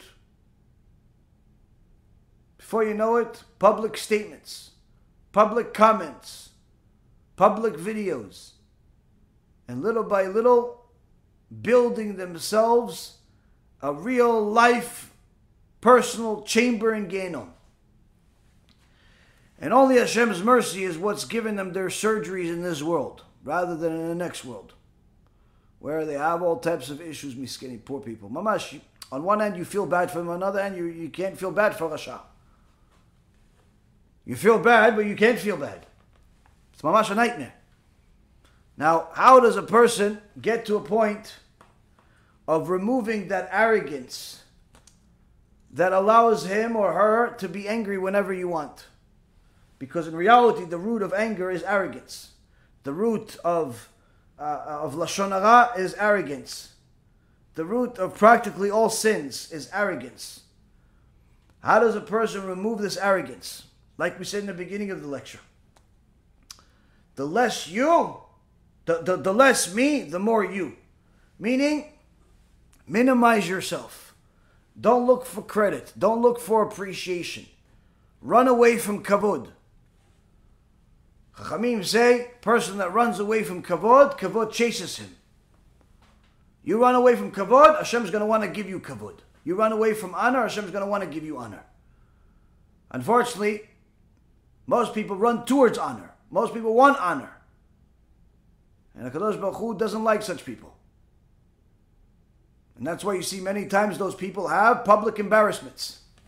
You'll see their wig fall off in the middle of a uh, interview on TV. You'll see that they, they fall and trip in front in public. You'll see them make silly statements that don't make any sense. See all types of things. Why? Kadosh Baruch Hu brings shame to those people that look for honor, look for kavod. But a person that runs away from kavod, runs away from honor, Hashem wants to give him kavod. But sometimes a person lies to themselves. There was one time a guy tells the rabbi, "Listen, rabbi, I don't understand. You said if I run away from kavod, then uh, kavod's gonna chase me. I've been running away from kavod for a long time, but I don't see it chasing me." The rabbi says to him, "No, Habibi." Run away from kavod, run away from honor means that you actually genuinely don't want it. You don't want it because you know that all the honor in the world goes to Hashem. The thought you had came from Hashem. The money you have is Hashem. The success you have, Hashem. Customers, Hashem. Your spouse, Hashem. Your kids, Hashem. Everything you have is Hashem. Everything that you have is Hashem came from Hashem. All the honor, all the glory goes to Hashem. You don't want any honor. So running from honor means that you understand, you attribute everything to Hashem. Somebody says, "Oh, you did really good, Baruch Hashem." Oh, you uh, it looks really good, Baruch Hashem. Everything is Baruch Hashem. All the honor to Hashem. All the honor to Hashem. Then that's running away from honor. You, on the other hand, what do you do? You run away from the honor, but then you look behind. Oh, is he chasing me? He chasing me? Oh, not yet. Okay, let me run. Up. Is he chasing Let me go. Take a step back. You chasing me? You're not really running away from honor. You're looking back every few moments. You're looking for honor. You're pretending that you're running away from honor. Now, if you want to have a Kadosh Baruch Hu, make sure that you get the glory, you shouldn't want it. You shouldn't want it. Minimize yourself, just like the Chazon Ish. The Chazon Ish said, Look how beautiful the Musar lesson is in the streets. You learn from the streets. What do you learn from the streets? He says, Look, in the streets at night, especially as the sun comes down, you see people see their shadows, right? The closer you get to the light, the smaller your shadow. The further you are from the light, the bigger your shadow. That's a personal Musar lesson from Hakadosh Baruch Hu, says the Chazon Ish. The closer you get to my Torah, the smaller you realize that you really are. The closer you are to my light, the smaller you realize you are, and everything is Hashem. The further you are from the light, the more of a big deal you think you are. I'm the biggest businessman in my neighborhood. I'm a beast, and I'm a ba, ba, ba, ba, and you're nothing. You're just far from the light. That's what you are. You have a big illusion, a big shadow. Illusion. Illusion. No, but Rabbi, I made $5 million last year. Illusion. Illusion. You made? Bubkiss you made. To go to the bathroom, you can't go by yourself. You made anything? No, but I went to work. Honestly, Rabbi, I went to work. I made the calls. I built the this. I built the that. But, but who gave you the strength? Who gave you the wisdom? Who gave you the customer? Who gave you them? Who gave you all? Oh yeah, of course Hashem. But I didn't contribute anything. Yeah, you chose. You chose to serve Hashem or go against Hashem. You chose to what to do with the money oh, and what not to do with the money. You chose. You chose to serve Hashem or go against Hashem. That's what you chose. You chose to go spend all your time working. Okay, you chose. Why? Because you believe that you need to work a thousand hours a day in order to make all this money. So, in essence, you chose money over God. It's not a very good choice. Why? Because you would have made that money anyway, even if you were sitting in a kollel learning Torah all day. Why? Because it was already written on Rosh Hashanah that you will make $5 million. But you didn't believe that. You believe that you have to go sell and this and that and cheat people and lie and manipulate and this and that. And that's how you're going to make $5 million. You need to do that. Okay, so there you go. You made the $5 million, but you have no blessing. You made the $5 million, but you're still miserable. You have made the $5 million, but you don't even realize that it's all a shadow because you're far away from the light. Person lives in illusion. In order for a person to stop living that illusion, they have to realize everything is a kadosh baruch Hu. Everything is a kadosh baruch Hu. How can you make How can you make yourself realize everything is a kadosh baruch Hu? Realize first and foremost all the blessings, everything that you have, good or bad, comes from Hashem. Everything you say Baruch Hashem. That's number one. Number two. Realize you're not alone in this world, and I'm not talking about aliens. You're not alone in this world. There are other people in the world. The people come to you if Hashem sends people to you in some way or another, they don't have to be, uh, you know, carrying any some type of notebook with Hashem's signature on it. Somebody comes to you, they're needy, they have a need, they have a problem. That's Hashem sending him to you. He wants to see what you're going to do with that person. You're going to help him or not. You got blessed. They did not. Are you going to help them or not? You're going to be a vessel that Hashem uses or not? Everything that Hashem sends you, what are you going to do with it? Oh, no, no, I already gave my stock for the day. What? So you can't give the guy five dollars. You can't give the guy twenty dollars. You can't give them anything because you gave your you met your quota. That's it. You can't do more. Do you want Hashem to be like that with you? That you met, he met his quota with you. He gave you air to breathe. That's it. He doesn't have to give you any more. Person needs to understand everything comes from Hashem, including all of those opportunities. Realize you're not alone in the world. You're not alone in the world. Every single thing that comes your way is an opportunity to serve Hashem or go against Him. When a person understands this to the fullest extent, they can easily become one of the most righteous people in a generation. The Rabbanit Batsheva, Alea Shalom, Batsheva Kanievsky, who was the daughter of Rabbi Elyashiv, the wife of Rav Kanievsky. She was a Malach Hashem, an angel among men, Mamash, an angel. Her entire house was practically hefker for the community. Whoever wants to come in, come in, leave, leave. Community used, your, used our house like it's public property, because in essence it was. You didn't have to knock on Rav Kanievsky's door. You just simply entered. Rabbanit Kanievsky did not stop helping people that came her way. She understood every one of these people that came here, they came my way, they crossed my path. That's a Kadosh Hu sending me an opportunity. And many times people would hurt her, would hurt her. They would ask for help and she simply was not able to do something or she didn't have something. They start yelling at her, insulting her in public. Even after she helped them and she helped everybody else, they would insult her and this and it would hurt. And not once did she ever take offense from it. Not once did she ever get angry against those people. In fact, she would make sure to help them even more. She would help them even more. Mamash, it's not a, it's not a trait. We're not like these people. These are tzaddikim, but we have to learn from the tzaddikim, so at the very least we could aim towards something. We could aim towards something. You aim towards the moon because even if you end up at the clouds, it's still good. You don't aim at the tree because in reality, if you miss the tree, maybe you'll be end up in the ground. You look at the tzaddikim and you see, what can I do? When will my actions be like my forefathers? And this is not even what we're talking about, Avraham, Yitzhak, and Yaakov. We're talking about Rabbanit Kanievsky, this, this generation, our lifetime. She had this woman that was not uh, mentally well and very poor. Decided to park all of her stuff in their house. And all her stuff came with its own unique smell, its own unique things that came with it. Rabbanit Kanievsky gave her it. This is your bed. Where you sleep.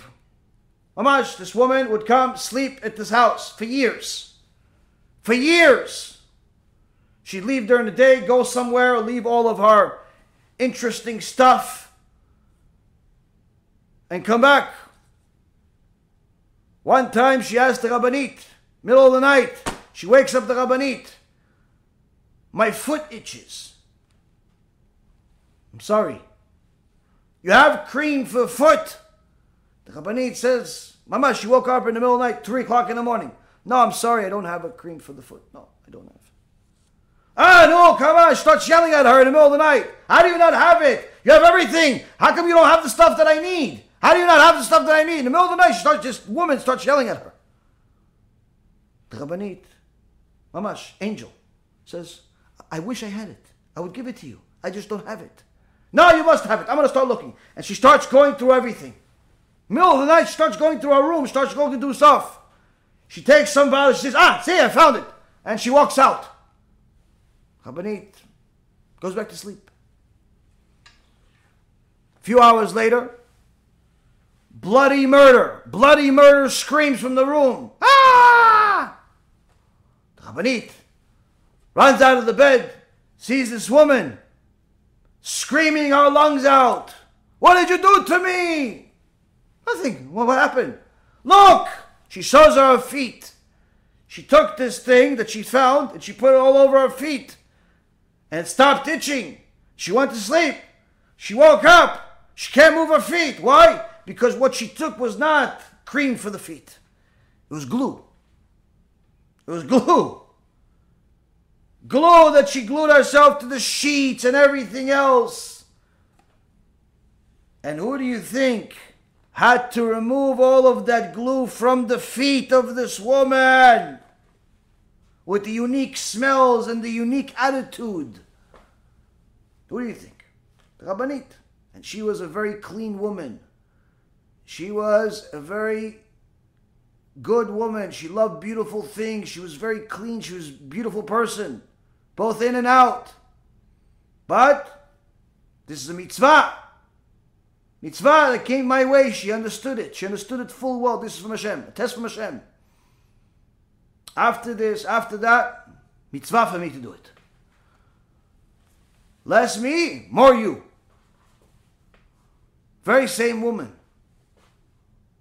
One time, comes into the house when the Rabbanit was out and goes to a room where she usually sleeps and she sees Rav Kanievsky's grandson sleeping in the room.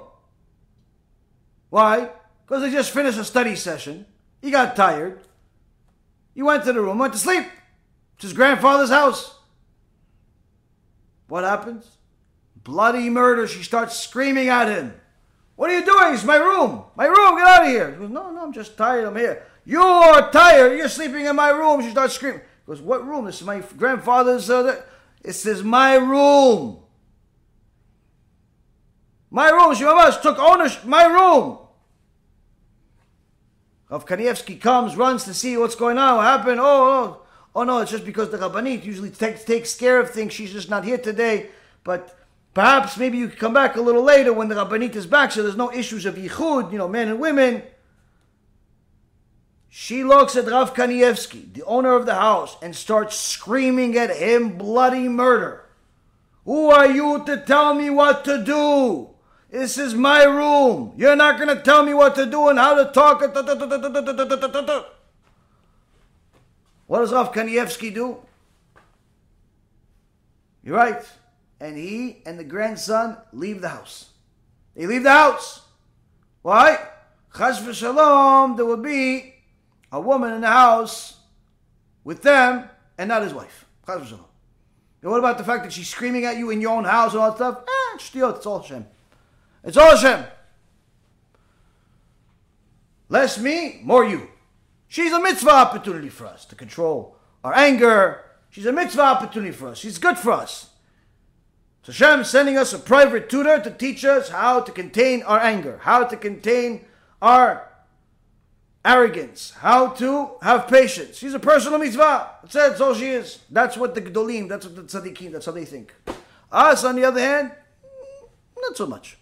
Not so much. We think mitzvah for him. May Hashem not give me such mitzvot.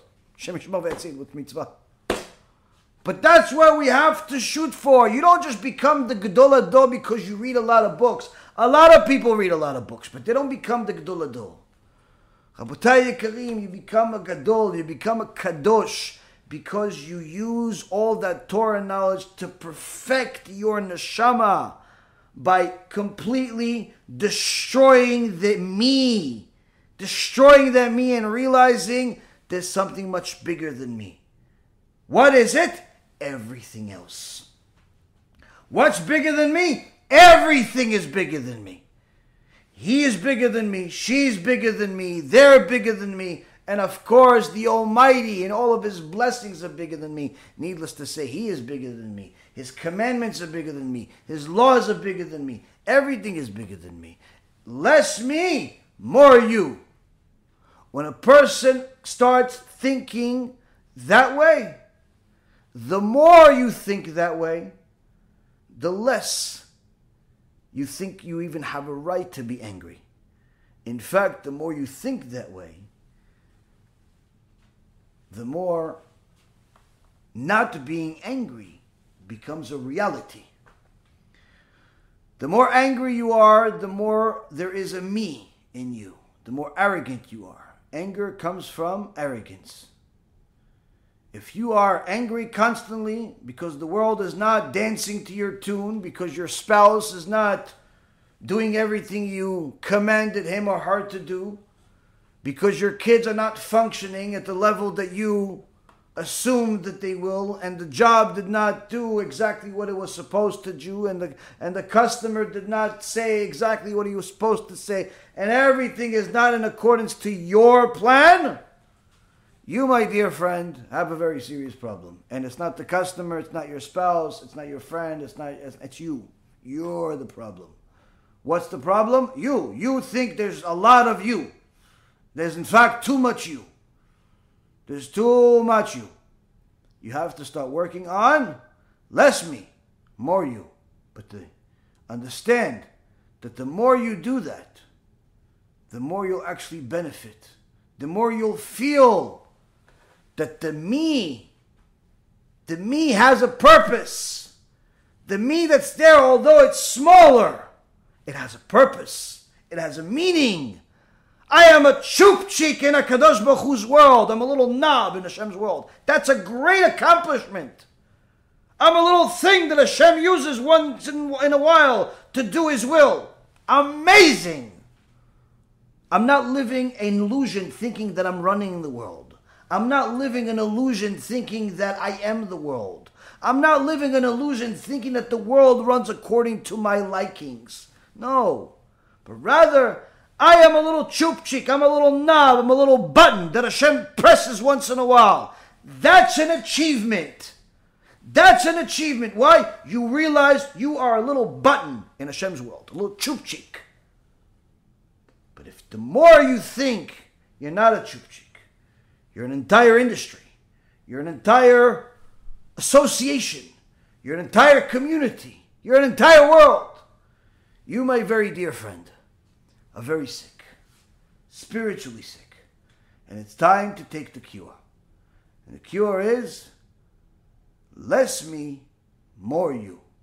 When a person understands understands that this is the greatest thing you can gift yourself. The greatest thing you can gift yourself. Simply eliminating all that ego, all that arrogance, you'll see that your life turns into one big blessing. You'll see that your anger dissipates. You'll see that your marriage improves. You'll see that appreciation comes naturally to you. You'll notice everything she does. Oh, wow, she wore a different dress today. Honey, beautiful dress. She's surprised you're even looking at her after 20 years of marriage. You noticed my dress? Yeah, it's beautiful. It's the same dress I wore yesterday. I don't know. Yesterday was beautiful and today it looks brand new. It's amazing. It looks great on you. What's into what's got into him, she thinks. Looks at his kids. Hey, how are you? I love you. Come, come, give Abba a hug. Give Abba a hug. I love you guys. Is Abba sick, Ima? Why is he hugging me? just just just hug him, honey. We're not really sure what the diagnosis is. Just just hug him. Just hug him. All of a sudden, your employees get personal letters. Thank you. Really appreciate what you're doing for the company. You okay, senor? I work here 20 years. You never say thank you once. No, no, I'm sorry I didn't say thank you. You know what? I'm going to give you a raise. How? Less me, more you. the more you realize you're a little chupchik in HaKadosh Baruch Hu's world, you'll realize that HaKadosh Baruch Hu has other chupchiks. There are other people in the world, not just you. And some of those, they help you. They help you a lot. Sometimes a lot more than you help them or help anybody else. Notice them. And those that don't help you, they help you also. Why? They're there not to help you and help you in the process. He came to go curse you. He came to go insult you. He came to go hurt you. But that's to help you. How is hurting you, cursing you to help you? To see. Have you built yourself? Do you think you are chupchik still, all of a sudden you became uh, the monster that you really have, uh, have been hiding? Came to test you. So Kadosh Baruch Hu takes the mic. Testing, testing. Only that's your head. Testing, testing kind of how did you deal with the public embarrassment? How did you deal with the insults? You realize you're a chupchik. You realize you're a nothing. So do you'll realize that all of these people and all of these things, they're all for your benefit. They're all for your benefit. And that, Rabotai, turns your life into a blessing. Mamash a blessing. If you could take that and bring that to your Shabbat, ooh, wah, Oh, what, what a Shabbat you're going to have. What a Shabbat you're going to have. What a Shabbat you're going to have. It's going to be mamash blessings. Why? Because less me, more you. On Shabbat, it's all you, HaKadosh Baruch Hu. It's all you. Lemancha Hashem, lemancha, everything is for you. I'm going to eat just for you. I'm going to drink just for you. I'm going to say blessings just for you, for your honor, for your glory. All the other nations, they eat and we eat. But there's a difference between us. Why? They eat to fill their stomachs, but we eat to glorify our God.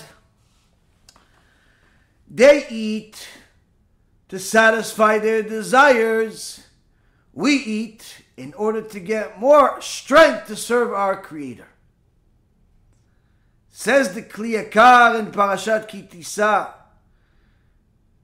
in Shir HaShirim chapter 7 verse 3, Shlomo HaMelech says, Your stomach is a heap of wheat, hedged with roses. And the Kli Yakar says, from here we learn that Am Yisrael is exalted over the other nations, not only in spiritual matters, but even in physical matters of the stomach, and that their, their manner of eating is hedged with roses, bound by strict rules of etiquette and proper behavior. We even have alachot in the Shulchan Aruch, in Orach Chaim, Siman 170. And for this reasons the Jews praise Hashem in the course of their meal, because to Him Eating is not merely a means of fulfilling one's desires, but rather it's a holy exercise designed to give a person the strength to learn Torah and do mitzvot. When there's less you, everything becomes significant.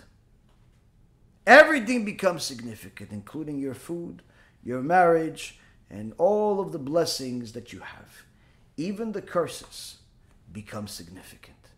Be'ezrat Hashem, each and every single one of us will use and apply as much as they can of this to their life to make their world greater by making it less me, more you.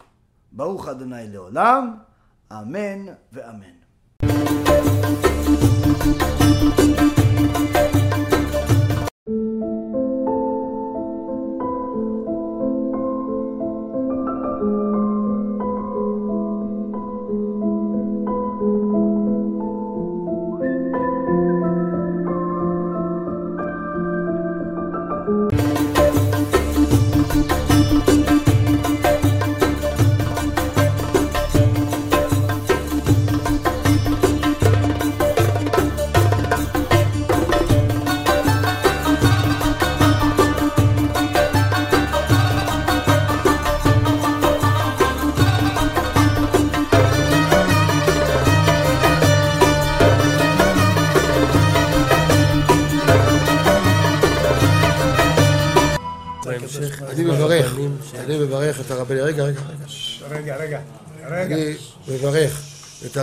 הרב ירון ראובן, הרב אפרים כחלון, ראשי ארגון בעזרת השם, שהלכו בפי עליון, שעלו מעלה מעלה, יהיה להם ברכה והצלחה.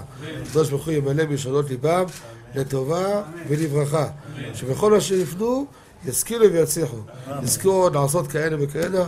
הודיעו תורה לאדירה, אמן ואמן. בעזרת השם רשת בכל הארץ. הוא היהודי הזה, הוא היה מיליונר, סגר את כל הביזנס, אמר אני משקיע פה בעולמה של איפה הוא תורה. גר? בפלורידה. פלורידה. איפה זה פלורידה? באמריקה. במיאמי, אנחנו לא? מיאמי. כן, ליד. אנחנו שם עכשיו הולכים להקים קהילה ספרדית. חזק אותו בשמי. קהילה ספרדית גדולה. תעבירו מה שבירכתי אותו. כן, לו. קהילה ספרדית גדולה. כן.